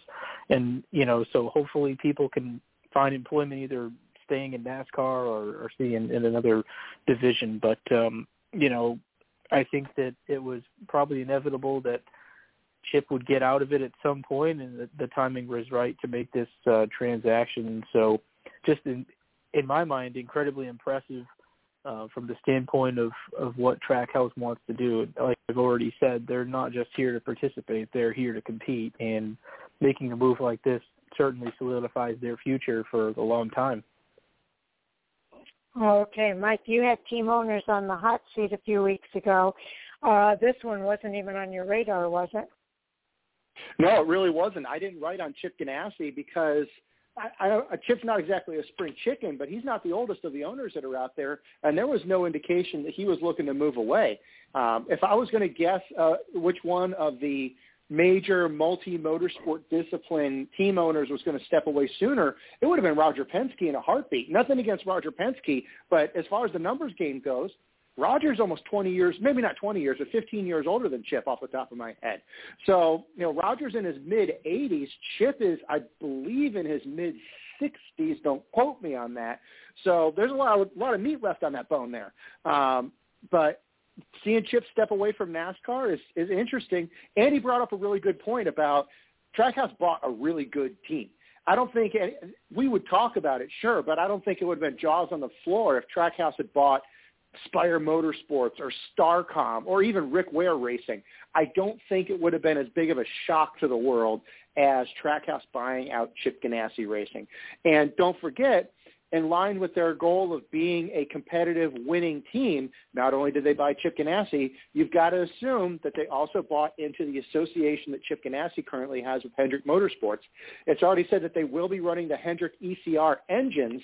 So will Trackhouse remain a RCR associated team or will they transition to become a Hendrick Motorsports associated team? Or are we seeing a consolidation of Team Chevy in a more broad sense where you have three major Chevrolet teams now. And with this move, I immediately consider Trackhouse to be a major Chevrolet team. The three major Chevrolet teams of Hendrick Motorsports, Richard Childress Racing, and now Trackhouse, will they kind of circle the wagons, the Chevy bow tie wagons, and now you're going to have a three-way manufacturer cooperation junket, kind of like you have with Fords and Toyotas. Chevy's been a little bit behind the game, but we might be seeing kind of a consolidation here. Oh, okay, Jay. Yeah, Mike's got a great point there, and it does bring up multiple different. Sharon mentioned one of them: the drivers as well as the crewmen uh, that are going to have to shift uh, positions uh, within the sport. Uh, another hot topic: the whether uh, the alliance with Richard Childress Racing shifts over to Hendrick or it becomes one Chevrolet. That's a separate hot topic. So this spawns so many different things. But I think the key element that everybody has kind of mentioned is that Trackhouse, like you said, wasn't there to show up and participate or uh, run 20th. I mean, they they went after it from the top. Uh, you know, buy, buying out Chip Ganassi Racing instead of another team just to secure a charter. Uh, it was more than that, and they made that very clear from the beginning. And I think their on-track performance has has backed that up. That they're there to race, uh, not run, uh, if if you will. So uh, so many different things that are going to come out of this. I know two of the hot topics we already have listed, and I'll go ahead and throw some numbers out there as we get into to one of them down the road. Uh, I want to say when it was, I can't think of it. I lost it. Uh, team that got out, Leavine Family Racing, that sold a charter. I want to say it was somewhere in the two million range. We don't have a proof of any numbers yet, but I'm hearing that uh, Rick Ware Racing is talking about 10 millions per chart or 10 million per charter. So that's where what Trackhouse looked at. If we're going to get into that kind of range, what's it cost to buy an organization and thus make a better deal? I mean, ultimately a better deal. So that that's something they got teams got to look at now. I don't know if we expected that when we talk about the value of a charter. We know it was going up and on the uprise, but I don't know that it you know, it, it it spiked to the point of it's either even better just to buy out a team, an organization. Yeah, I thought that was uh, really great uh, thinking on the part of Justin Marks. And I will say, Justin Marks, by the way, is a former Chip Ganassi racing driver. So I think that kind of helped this along uh, just the fact that they had that relationship already with Chip Ganassi and that they've always seemed to get along really well. Uh, for when Justin Marks uh, approached him about the idea, uh, that relationship I think played a huge role in this actually coming to fruition.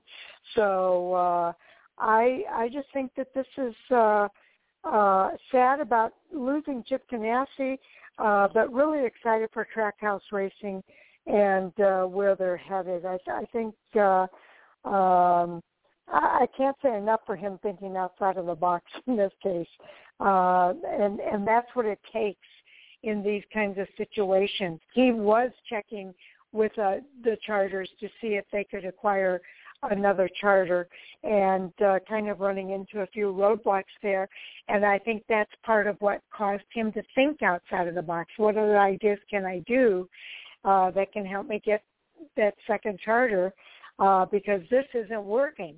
So I think uh, I think that uh, uh, a lot of kudos has to go to Justin Marks uh, for coming up with this idea, and uh, I'm not going to be surprised if we don't see it happen again. So, Andy, you get the final word there. Uh, no particular follow up.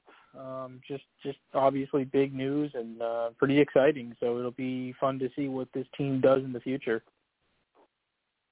Okay, and there you have it, the biggest topic of the day, of the week, of the year. uh, Mike, you get to bring up the next topic. Well, Jay's final comment on uh, on when I brought up the Ganassi sale was uh, the word kaboom, and clearly that was the explosion that threw a whole bunch of butts in the air. So let's let's roll right into the silly season discussion of who do we think is going to end up in that second Trackhouse car. We're going to assume that Daniel Suarez is going to keep his ride at Trackhouse. There's no reason to let him go. He's done very very well. That should leave one open seat at Trackhouse for Kurt Busch, Ross Chastain, or somebody else. And I'm interested to see what everyone else thinks somebody else might be. Okay, Jay, you're first up here. Well, and there is that is one of the other. Like I said, this spawned several hot topics, uh, and I'm trying to pull it up as far as who wrote it. But there is an article I shared there on that.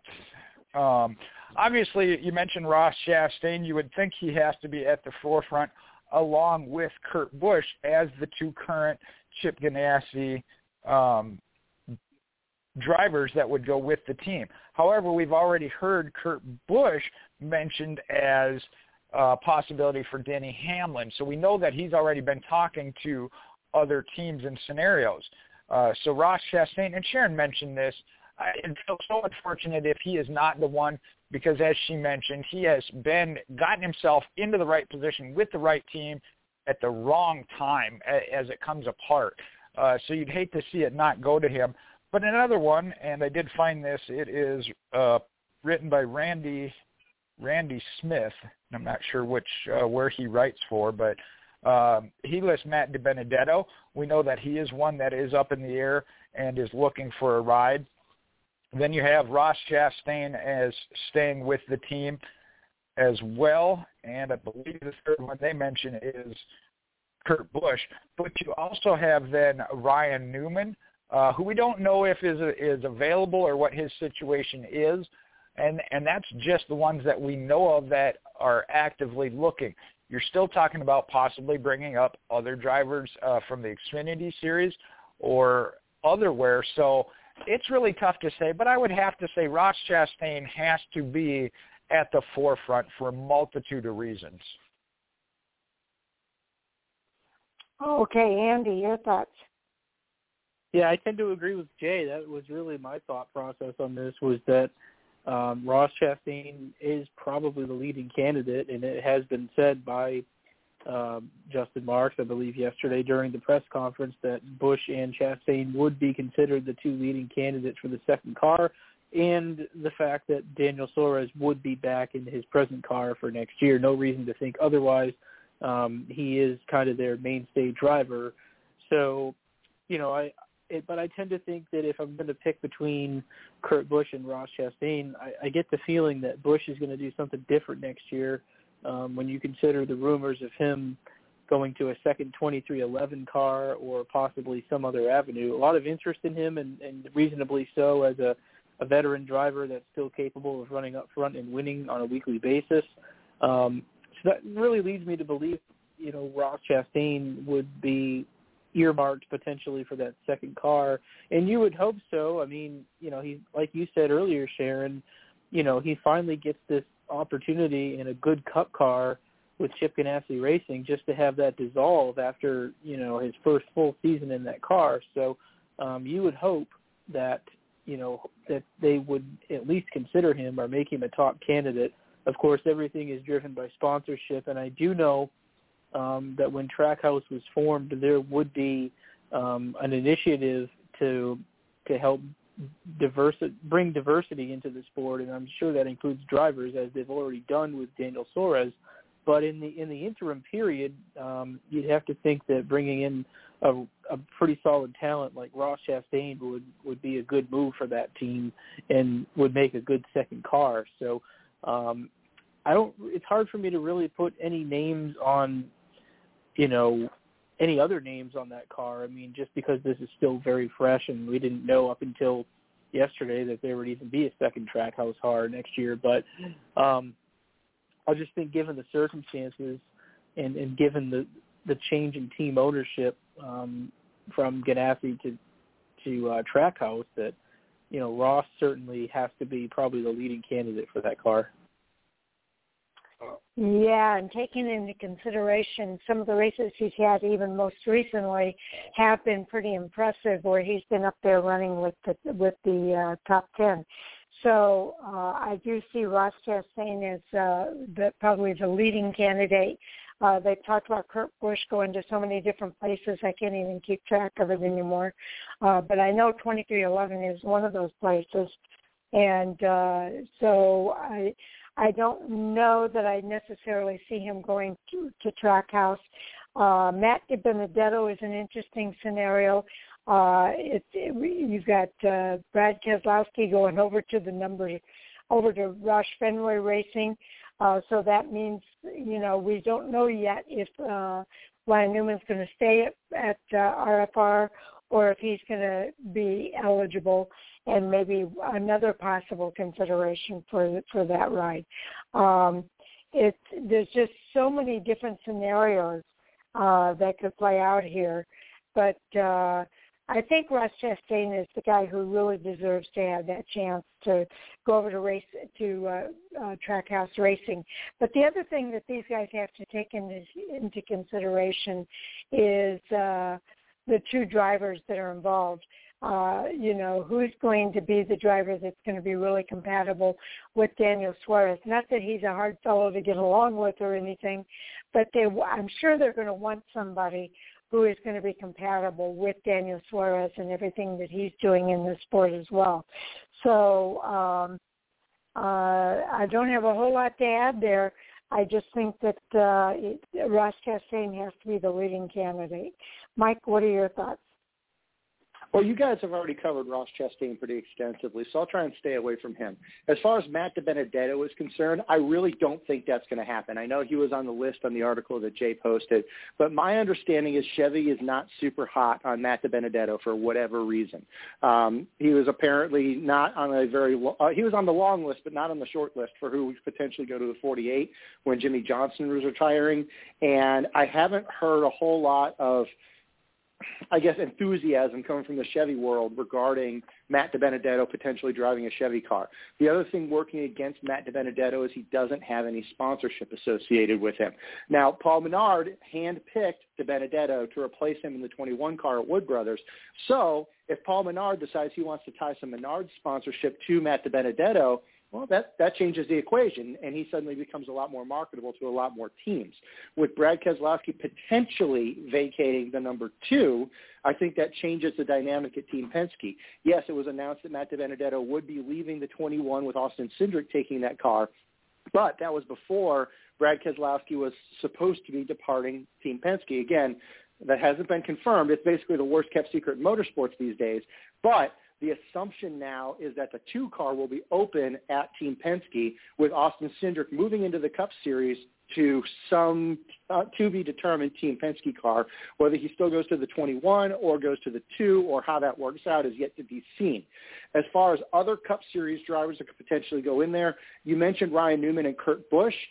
I wouldn't be surprised to see Kurt Busch follow Chip Ganassi to a different form of motorsports. Kurt's another one of those drivers who's expressed interest in driving for other uh, in other disciplines of racing. Well, he still has some competitive years left in him, and it wouldn't surprise me to see Kurt Busch follow Chip Ganassi and potentially drive uh, for some of Chip's either IndyCar or sports car operations next year instead of being a full-time NASCAR Cup Series driver. Um, Kurt has said he intends to come back to the Cup Series, but again, this was before the the sale of the team, so there's a whole lot of question marks involved there. Uh, Ryan Newman. Oh, let me interrupt this... you for just a minute. Uh, we're coming up on that 10:30 mark, Mike, and I'm sorry to interrupt you, but I need to do this. Um, we, for people who are listening to our show for the first time, uh, we like to do an announcement about this time of the night to let you know we are going off the air at exactly 10:30 p.m. Eastern Time. We will continue our conversation and record that conversation as part of our overtime bonus material that's available on our podcast. What I'll do is I'll go out on Twitter to let everybody know that the podcast is available. And at that point, you can just fast forward to the two-hour mark to hear the rest of the conversation and that bonus overtime material. Again, we don't want anybody to be caught by surprise. Uh, going off the air is we're still in conversation here, uh, but that's kind of our routine. And uh, again, we just want to make sure everybody knows. Okay, so with that, Mike, go ahead and finish up your thought. And again, I apologize for the interruption. Well, now I know how it feels. You usually get Jay with that one, but it just happened to be me this time. Um, anyway, like I was saying regarding regarding Ryan Newman, I hate to say it, but I think this may be the end of the road for Ryan Newman, at least in terms of being in a top-tier Cup Series car. Um, he's been with Roush Fenway Racing for several years now. He came back from injury. That was great to see, but he really hasn't been producing a lot in the six car, and I really, it doesn't seem to be a trajectory that takes him to producing very well in that six car. So if I was going to guess who would be out at Roush Fenway and out of the Cup Series, I've got to pick Ryan Newman for that one. Uh, other potentials for Xfinity drivers to move up, though. Look at the RCR associated Xfinity drivers. You've got Myatt Snider um, who has been driving in the uh, the 21 car for Richard Childress Racing, as well as Brett Moffitt, who has a Truck Series championship, as well as uh, several races in the Xfinity Series, and Kaz Grala, as well as another developing, promising talent who's dabbled in the Cup Series, but hasn't really found a full-time home. And I think there's a lot of potential, especially when it comes to Kaz Grala, to move into the Cup Series. And the the way Trackhouse is, it almost seems like yes, a veteran driver would be good to plug in there or a developing driver like Ross Chastain, but bringing up a driver who doesn't really have a lot of Cup Series experience, especially frontline Cup Series experience like a Kaz Grala or a Myatt Snider, it kind of gives Trackhouse a blank slate to further develop their brand around a driver who's not currently associated with anybody else, any other team, any other number, except for Trackhouse Racing.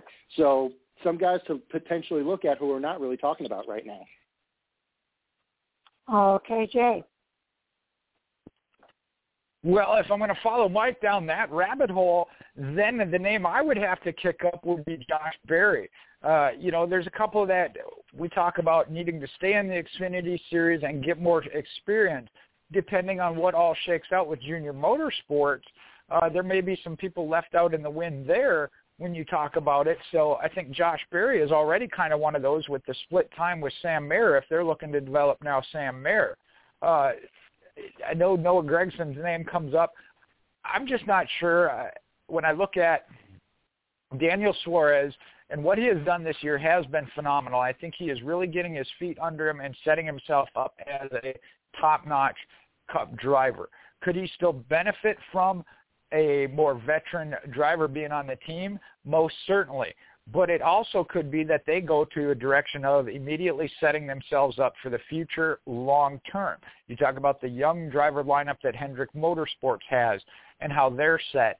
Trackhouse may go that way immediately and take one of these guys such as uh, Josh Berry that you see him get different starts with different teams but never be able to maintain a long-term situation. So and the other one, uh, Matt Benedetto, that one kind of uh, still baffles me as he is one that has proven himself uh, year in and year out. Uh, kind of put him in the same position as Ross Chastain. He just can't ever get in the right situation long term. Now, I do think, uh, I believe that if Penske does somehow let him go, uh, th- that that's a mistake. Uh, I, I expressed that with uh, the moving of Austin Cindric up uh, in replace of him. It was unfortunate. Felt he would get a ride. I, I don't know about the connection of the anti-Chevrolet feeling towards him that Mike alluded to, but he does seem very happy and content within the Ford organization. So I think that Penske uh, remains with the three-car team, either moving DiBenedetto into the number two itself or Cindric moving into the number two and DiBenedetto staying um, the uh, in the 21 for the Wood brothers. So that will be interesting. But I think that's kind of where DiBenedetto stays. So I think we kind of put his name not at not at the bottom of the list, but maybe not as uh, prevalent as some of the others, such as Chastain. Okay, Andy. Yeah, you know it's really hard to to say what's going to happen with all these scenarios. I mean that's the beauty of silly season, and I think there's um, there's a lot of moving parts that we just don't know yet. I, I do think there will be a lot of things announced in the coming week, like there always is. Summertime's always, um, you know, quite busy. But um, you know, talking specifically about the Trackhouse team, you know, I, I really feel like Chastain's probably the leading candidate there. I would agree with uh, Mike's take on Ryan Newman that you know the end of the line is is probably here. Um, you know, I I, I don't know that Ryan Newman has put himself in position to go to another top tier team. He's you know driven for a lot of them in his career, and he's had a really good career. But you know, eventually the time runs out, and I'm afraid that that time is now. Um, aside from that, yeah, as far as Matty D goes, um, really hard to say. There's a lot of moving parts there too with with the two car and, and you know I think whatever happens with that two car directly impacts the 21 car. So it's just um, still a lot to be determined without a doubt. Um, you know, but um, there's a lot of talented drivers. and you spoke about some really you know high prospects in the Xfinity series, but I would also agree with um, a take that uh, Mike has either said on the show or we've talked about in our group chats is aside from Cindric, I don't really know that there's anyone else that's really cup ready in the Xfinity series. You know, I think that a, a lot of those drivers that are presently in the Xfinity series need more Xfinity series seat time. Uh, that's just my own opinion, and it, feel free to disagree, any of you. But um, I don't know that anyone's really stood out to me, and that's you know aside from maybe Ty Gibbs, but even Ty needs at least a, one or two full Xfinity seasons. I feel like before you can throw him in a Cup car, because as we all know, uh, the Cup Series is far more competitive than meets the eye. So we've seen that with so many Xfinity Series drivers that have moved up in the last several years that when they get to Cup, they realize just how difficult that it is. So um, I don't know. I don't really see anyone being promoted um, aside from maybe a John Hunter Nemechek, which is a name that, you know, rightfully so, is being thrown around. Um, you know, he's absolutely lighting the truck series on fire, proving that the move to go from a mid-tier cup car to a top-tier truck was the right decision uh, to remain relevant in the sport and, and to win races and be competitive. And um, having had prior cup experience, you know, you know, if I'm going to look at the two guys that aren't in Cup currently that should be elevated, it's going to have to be Austin Cindric and probably John Hunter. But aside from that, really hard to say. But John Hunter's name is probably the most intriguing just from a standpoint of, you know, you could see him jump into a, a good cup car next year, and it, it really wouldn't surprise me. I think that he's done a lot to um, prove his worth, if you will. So it'll be curious to see what does actually come to fruition. Um, but um, certainly a lot of talented drivers that could take over, you know, any of these rides. Yes, indeed. I, I still think that Ross Chastain has to be the leading candidate. Um, Josh Berry is an, an interesting idea, uh, as is John Hunter Nemechek. Uh, the thing, Josh Berry is the one that I think makes a lot of sense to me uh, from the sense that he's still in the Chevrolet camp. Uh, John Hunter Nemechek uh, probably wouldn't have any issue with switching manufacturers. I do think – somebody like uh, uh, the whole Team Penske thing that you're talking about, I think those drivers would have a problem moving over to Chevrolet from Ford. Um, I don't know why I feel that way. I just kind of feel like they would have a problem with it. So I don't necessarily see that uh, developing.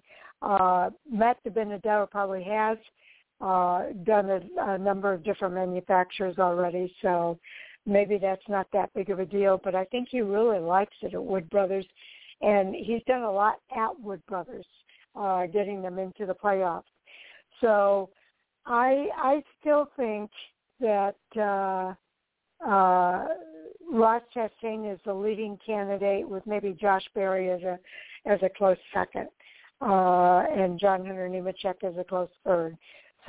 So that's where I would be at. So Mike, your follow up. Well, you talk about John Hunter Nemechek, and he's doing extremely well in the Truck Series, and he's absolutely writing a very strong resume to move into the Cup Series. I don't think Toyota will ever let John Hunter go, or at least not for next year. Um, there may be a bit of a bidding war, and I'm not sure what John Hunter's contract situation is, if it's even an option for him to leave Toyota right. to go to race for anybody other than Toyota, Trackhouse or, or otherwise.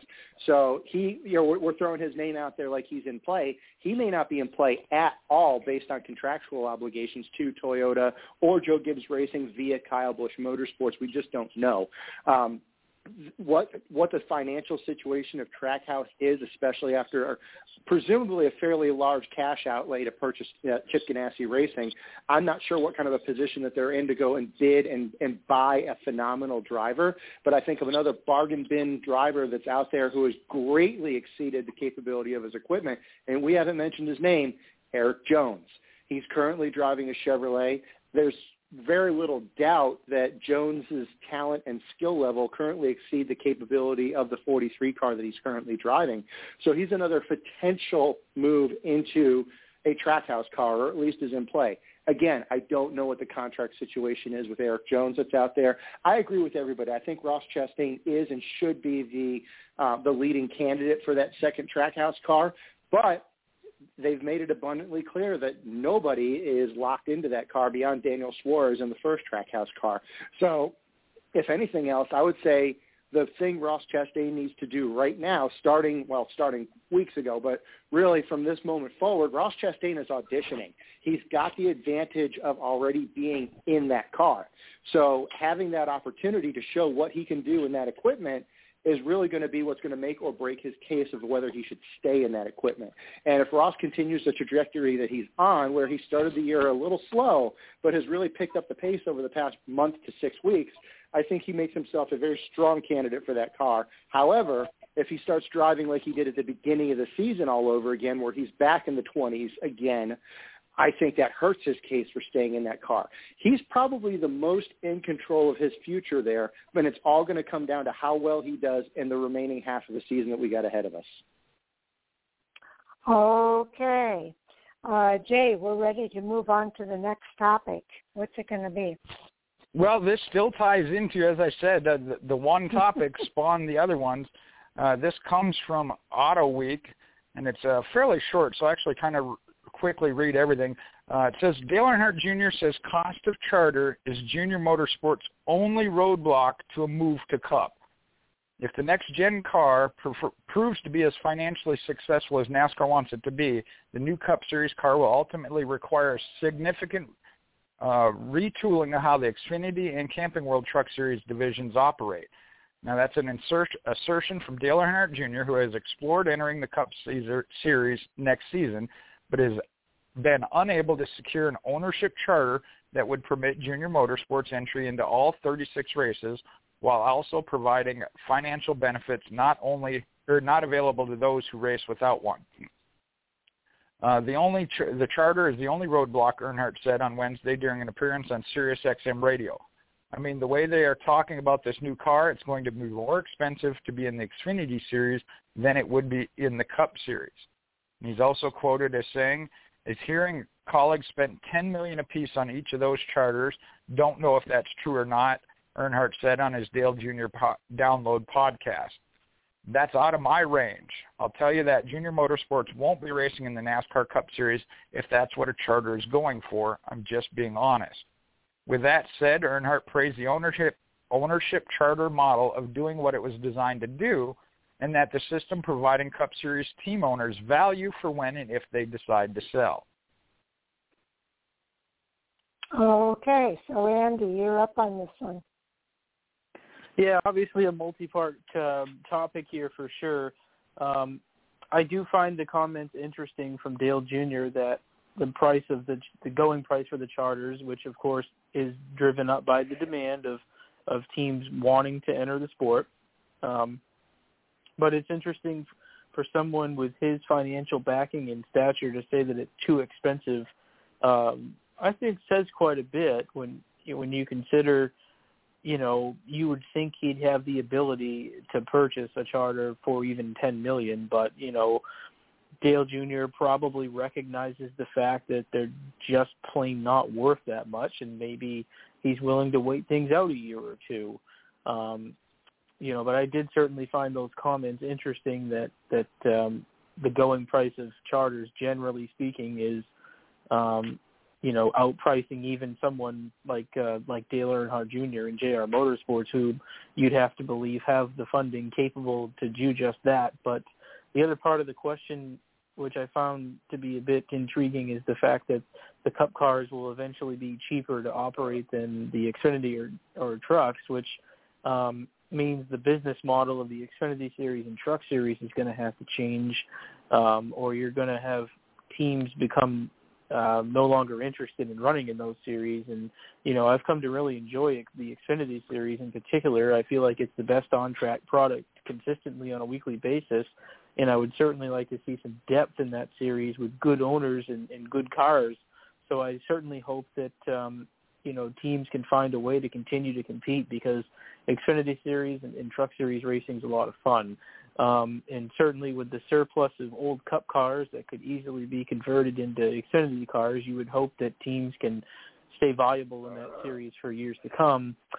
Um, so it'll be interesting to see. I, I do think with regards to the the next gen Cup car, uh, it's not going to be cheap right away. I think when you have to refleet uh, entire organizations going into next year, is going to be pretty expensive. But I guess the whole design of the car and its intended purpose is that it will be cheaper down the road. So uh, be curious to see if it really is in fact cheaper or not. But um, certainly interesting comments from Dale Jr. and hopefully um, you know, personally, I'd like to see them get into the Cup Series. I think to have another player um, that would be competitive and a good quality team would be fun. But um, certainly a lot of interest um, in joining the Cup Series. Um, obviously, the Trackhouse expansion, and then the big news about Kaulig racing uh, a week or so ago. Um, definitely means the Cup Series is headed in a, in a very competitive direction, probably more so than we've seen in uh, quite some time as far as depth in, in the Cup Series. Okay, Mike. Well, I don't think that Dale Earnhardt Jr. is financially strapped. I'm pretty sure he could write a check for ten or even twenty million dollars right now if he wanted to, and if he felt the charters were of that that valuation. I think I agree with the sentiment that what he's really saying is he believes the charters are currently overpriced for what they're worth maybe that's true, maybe it's not. But I think right now we're we're at a bit of a bottleneck in supply, and that there's only so many charters. And with the new car, there's a lot of new teams trying to get into the Cup Series, and that's creating maybe a bubble in terms of the price of the charters. Uh, it could very well be in a year or two down the road that there's a, a drop in the price in those charters. For all we know, you know, Trackhouse or Kaulig Racing or somebody else could be getting in way over their head and they end up getting into something that they don't feel that they're not capable of doing or don't feel that they're they're getting a return on their investment and now suddenly those charters that just went for 10 million dollars or, or whatever the equivalent value that Justin Marks paid for the two Ganassi charters well, maybe they're on the market for a lot cheaper than that, and Dale Earnhardt's able to pick them up for a lot cheaper and enter D, uh, uh, Junior Motorsports into the Cup Series level in another year or two if that charter market goes lower. With regard to his statement that it's going to be cheaper to run the uh, the Cup Series than the Xfinity Series and the Truck Series. Uh, I don't believe it. I think that the there's there's two things that NASCAR Cup Series teams are really really good at. They're really really good at building fast race cars, and they're even better at spending money. And if they've got a dollar, they're going to spend two of them. So yeah, maybe to buy or build a, a, a car capable and legal of running in the NASCAR Cup Series will be cheaper.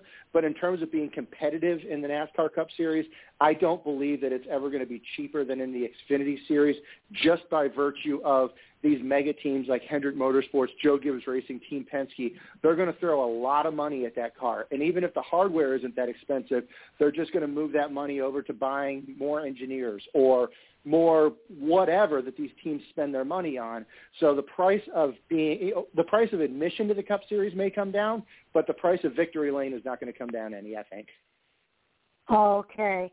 Um, believe it or not, I, I agree with Mike in that I don't really buy it either. That the uh, Truck Series is uh, going to be, I mean, sorry, that the Xfinity Series is more expensive than the Cup Series.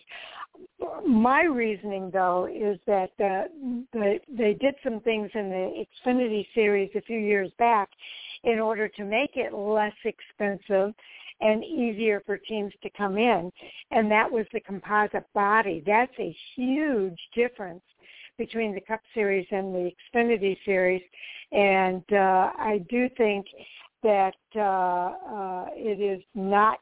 Uh, it, the Xfinity Series is still a lot cheaper than the Cup Series.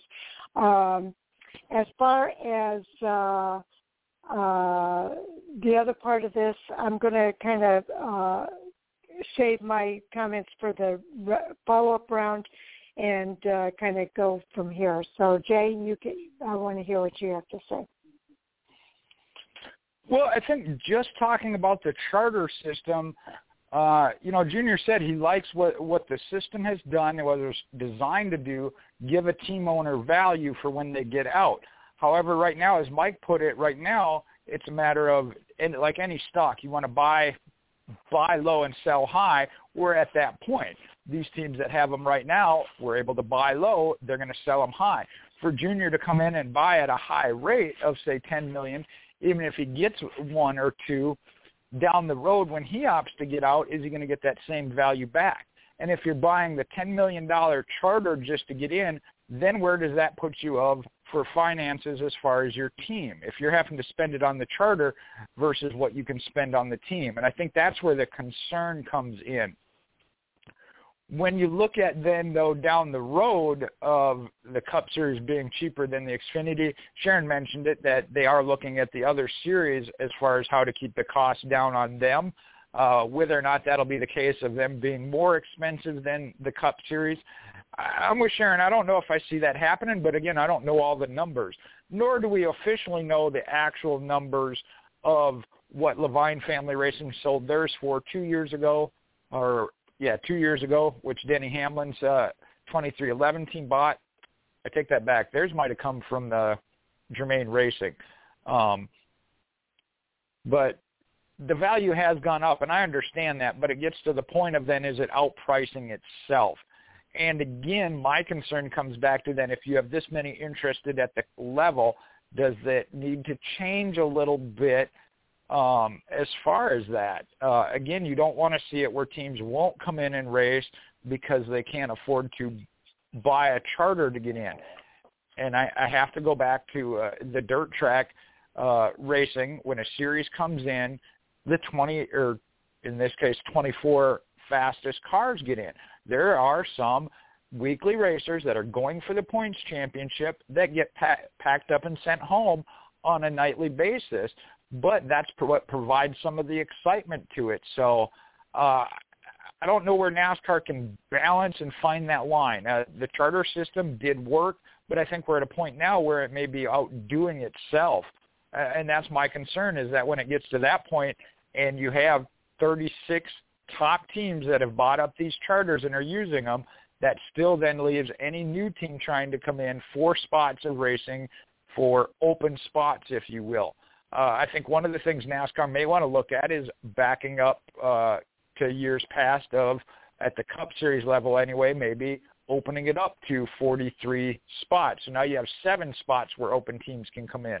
Uh, that they may need to look at expanding that back to that if they're really concerned about that. So um, I had another thought, and it appears to have slipped out of my mind, so I'm going to let it go for now. Okay, Andy got kicked off, so Mike, I'm going to come to you next. I think all eyes are really going to be on Kaulig Racing and Trackhouse. Those are the two really ambitious incoming teams who have spent a lot of money on charters and I think there's going to be a lot of prospective team owners, Dale Earnhardt and others, who are going to really watch those two teams who they really they they they bought the farm. You know, they they bought everything they they possibly needed and split, spent a lot of money to buy their way into the NASCAR Cup Series. And I think prospective team owners are really going to watch those two new teams in the Cup Series and see if it looks like they're getting a valid return on their investment. Are they able to build a strong organization? Like Jay said, they spent a lot of their capital on those charters. I don't know what they've got left in the bank. Obviously, none of us are privy to those numbers. But you know, if I've got a hundred million dollars and I spend twenty of it, well, now I've only got eighty left. But if I only spent five of it, well, now I got ninety-five left. I, I, I can I can do basic math like that. So if uh, if they spent that much capital on those charters, does it put them in kind of a resource deficit and are they able to still perform at the level they need to in order to get return on their investment? I don't know, but I think it's something that a lot of prospective team owners are going to watch very closely, and I really think that's going to be what dictates the value of these charters in the upcoming couple of years. Okay. Um, yeah, I mean, let's keep in mind that that's, this is the whole reason why uh, Justin Marks did what he did and bought a team he was able to get two charters uh, by buying that team. Uh, and apparently it was less expensive for him to do that than to buy the charter. So that's just proof to me another reason why the Cup Series is more expensive to operate than the Xfinity Series. Um, I, I agree with a lot of the comments that Jay made that uh, these guys are kind of outdoing themselves a little bit uh, to a point that uh, something's got to give somewhere. And uh, I think Justin Marks just kind of pointed out where that give could be. Um, if if you have that private conversation with a team owner and you hit them at the right time, uh, you can probably pick up two charters for a lot less. Um, so I I uh, I don't necessarily agree with the comments from Dale Earnhardt. Uh, I'm not quite sure where he's coming from with that. Uh, he knows how expensive those charters are. He's saying that that's why he's not able to get into Cup is because the expense of the charters. Uh, so in a way, it, to me, it's a little bit contradictory. Uh, Justin Marks knows how much those charters are going for and what they're asking for. Uh, those guys, these guys are going to have to come down on their asking price, I think, at some point if they if they really expect to sell those charters, uh, because these guys are going to find another way around it uh, if uh, if they don't. So. Uh, I, I do think that right now the Cup Series is more expensive, and uh, I do think that uh, the charter system uh, has got to give somewhere if they want to continue with a charter system. Um, so those are my my last words on it. Jay, what are your final words? Well, I found that train of thought back, and I had it online, and you threw that switch that uh, steered it over to your side there. Uh, you pointed out that that we're talking about that of, of buying the charter and Justin Marks went, okay, I'll do better than that. I'll buy a team, uh, which includes the charter. So, yeah, that's where I think the direction that obviously uh, is going to get steered of if Junior Motorsports wants to look at that. Unfortunately, it might be buying up a, Mike mentioned it earlier, buying up a team such as Spire Motorsports or uh, BJ McLeod, Rick Ware Racing from that aspect of they don't necessarily need to buy it to get the team itself. They would do it for the charter itself as they have already set themselves up with Junior Motorsports. But th- at least in the short term, that might be the more prudent the financial decision uh, than trying to find or paying the price for the charter itself. So have to see how that plays out. Uh, Sharon just said it. I think that now NASCAR is going to be put in a position to reevaluate how they do the charter system. Um, look at it. I mentioned expanding the field, at least opening up a few more spots so that teams that don't have a charter still feel that if they want to go cup racing and make a run at all 36 races, although they're not locked in, there's a little more leeway than just four spots open that they can attempt to get each and every week. And the other thing that I think then comes into play taking it to another topic, but just the thought process is next year if we go back to open qualifying versus locking them in with no qualifying. We saw that happen with Jordan Anderson Racing in the Xfinity Series because mm-hmm. they missed Daytona and they weren't able to lock themselves in under the, the point system They put them in a bind where they had to miss a few races until they got to qualifying again. I think there is another huge – argument to be made for open qualifying versus the the lockdown in the owner points or metric system. Yeah, one one other additional comment here. I'm going to go back on what I said earlier. Um, not what I said about this, but about Jay having the final word. Um, let's keep in mind that Justin Marks is the guy who hit pay dirt on this he's able to get a team like Chip Ganassi Racing, where you're talking about other uh, other teams to be bought are not near the caliber of what Chip Ganassi Racing is. So uh, it's going to be hard for other teams to kind of follow and do exactly what Justin Marks did in order to get the charters. Uh, I, I think he's the one who hit the pay dirt at the right time and with the right guy at the right time, you know, right situation. So I don't know if other teams are going to be able to do exactly what Justin Marks did. Uh, possibly with RCR racing, but I don't see that happening either because he's got family members that are in line uh, to take that over. So uh, just just a, a, an additional comment there that we're all talking about other teams doing what Justin Marks did, but I think he hit the iron while it was hot and he's got the best deal uh, that's out there. So just just a, a thought there. Okay. Um, let's see. Andy's not here, so Mike, did you have any other hot topics? Well, it's already the top of the hour. Do you want to keep going down the road, or you want to save them for for the no. next show? No, thank you. I'm losing track of time because I'm so deep in my thoughts here. So thank you. Uh, no, I think we're ready to call it a night here.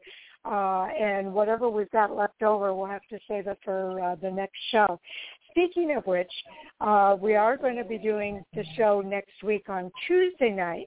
Uh, Monday is a uh, holiday for a lot of people who are working, and uh, so we're not going to do the show Monday night We'll be on Tuesday night instead uh, with our hot topics as well as our review of the weekend of racing.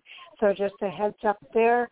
And uh, with that, we'll go ahead and start the roundtable, uh, starting with Mike. Yeah, it's Mike underscore Orzel on Twitter, Mike double underscore O on Reddit. Uh, driving home from Charlotte tomorrow, so I don't know what I'm going to be doing next. At, at step one, I got to survive driving down I-85 South, and that is an absolute nightmare between Charlotte and Atlanta on I-85. So uh, whatever prayer beads, shekels, tea leaves, or whatever else you use to wish me luck, please uh, get get shaken on them and, and wish me the best. Especially since the cruise control of my truck has decided to not work as well. Um, oh, I know. I completely lost my train of thought again. It, it seems to be happening a lot. Anyway, um, shouldn't I'm probably going to miss the next two, maybe three shows due to work, but I'll keep you posted what I'm going to be up. And I guess one of us needs to start writing about this team owner situation. So we'll sort it out. Maybe I'll be the guy. I haven't really produced anything meaningful in the writing front lately. So hey, maybe maybe I'll start cutting an article for you if I survive the drive home tomorrow. Sounds good, Jay. All right. Well, I do know what I'm doing for the weekend already. Uh, Whynot Motorsports Park, the House of Hook? Uh, going to go see a fellow host, uh, Chris Crichton's been on here a couple of times. I haven't seen him in a while, so I'll get to chat with him, do some work for the Mississippi Street Stock Series. But I promise you this, Sharon, I will not leave Saturday until I have the Michael McDowell article to you. the weather shifted on me, and I ended up uh, not having the day off yesterday or Tuesday, so it is not to you yet, um, but I will have it to you before I leave Saturday. I promise that. Okay, sounds good. Unfortunately, I'm going to be on the can't... road all day Friday and Saturday, so I may not be able to get to it until uh, probably Monday when I return back. So just uh, FYI on that. Did you have anything more you wanted to say, Jay? Oh, did I lose Jay? Did we lose Jay? In the last second, we lost him. And here he was. He was talking a big game that he didn't get cut off, and he gone. And now he's gone. Okay, well, I am Fan4Racing site on Twitter, Fan4Racing blog and radio elsewhere, including fan4racing.com, where you can see Jay's and Michael's uh, articles when they uh, come up online next week. And uh, uh, and then we also had uh, Sam's recap from the races at Pocono, and uh, and uh, I think I've got some uh, something out there from uh, Owen on his power ranking. I have to look and see about that. I haven't seen any notes from him, but uh, hopefully that's there as well. Uh, again, we'll be on next Tuesday night for our review show. So watch for us then. And then we'll be back here next Thursday night for the preview of the next weekend of racing. So uh, a big thanks to our listeners for tuning in. We appreciate you. And to our Fan4Racing crew uh, for all that you guys do. You're always appreciated. And uh, once again, Hot Topics was a fun conversation here tonight. And uh, I look forward to the next one. So uh, thanks, everybody and uh, we'll see on the ne- on the next go around. We'll see on the other side. We'll call in All a right, night, good guys. night, Sharon. Good night.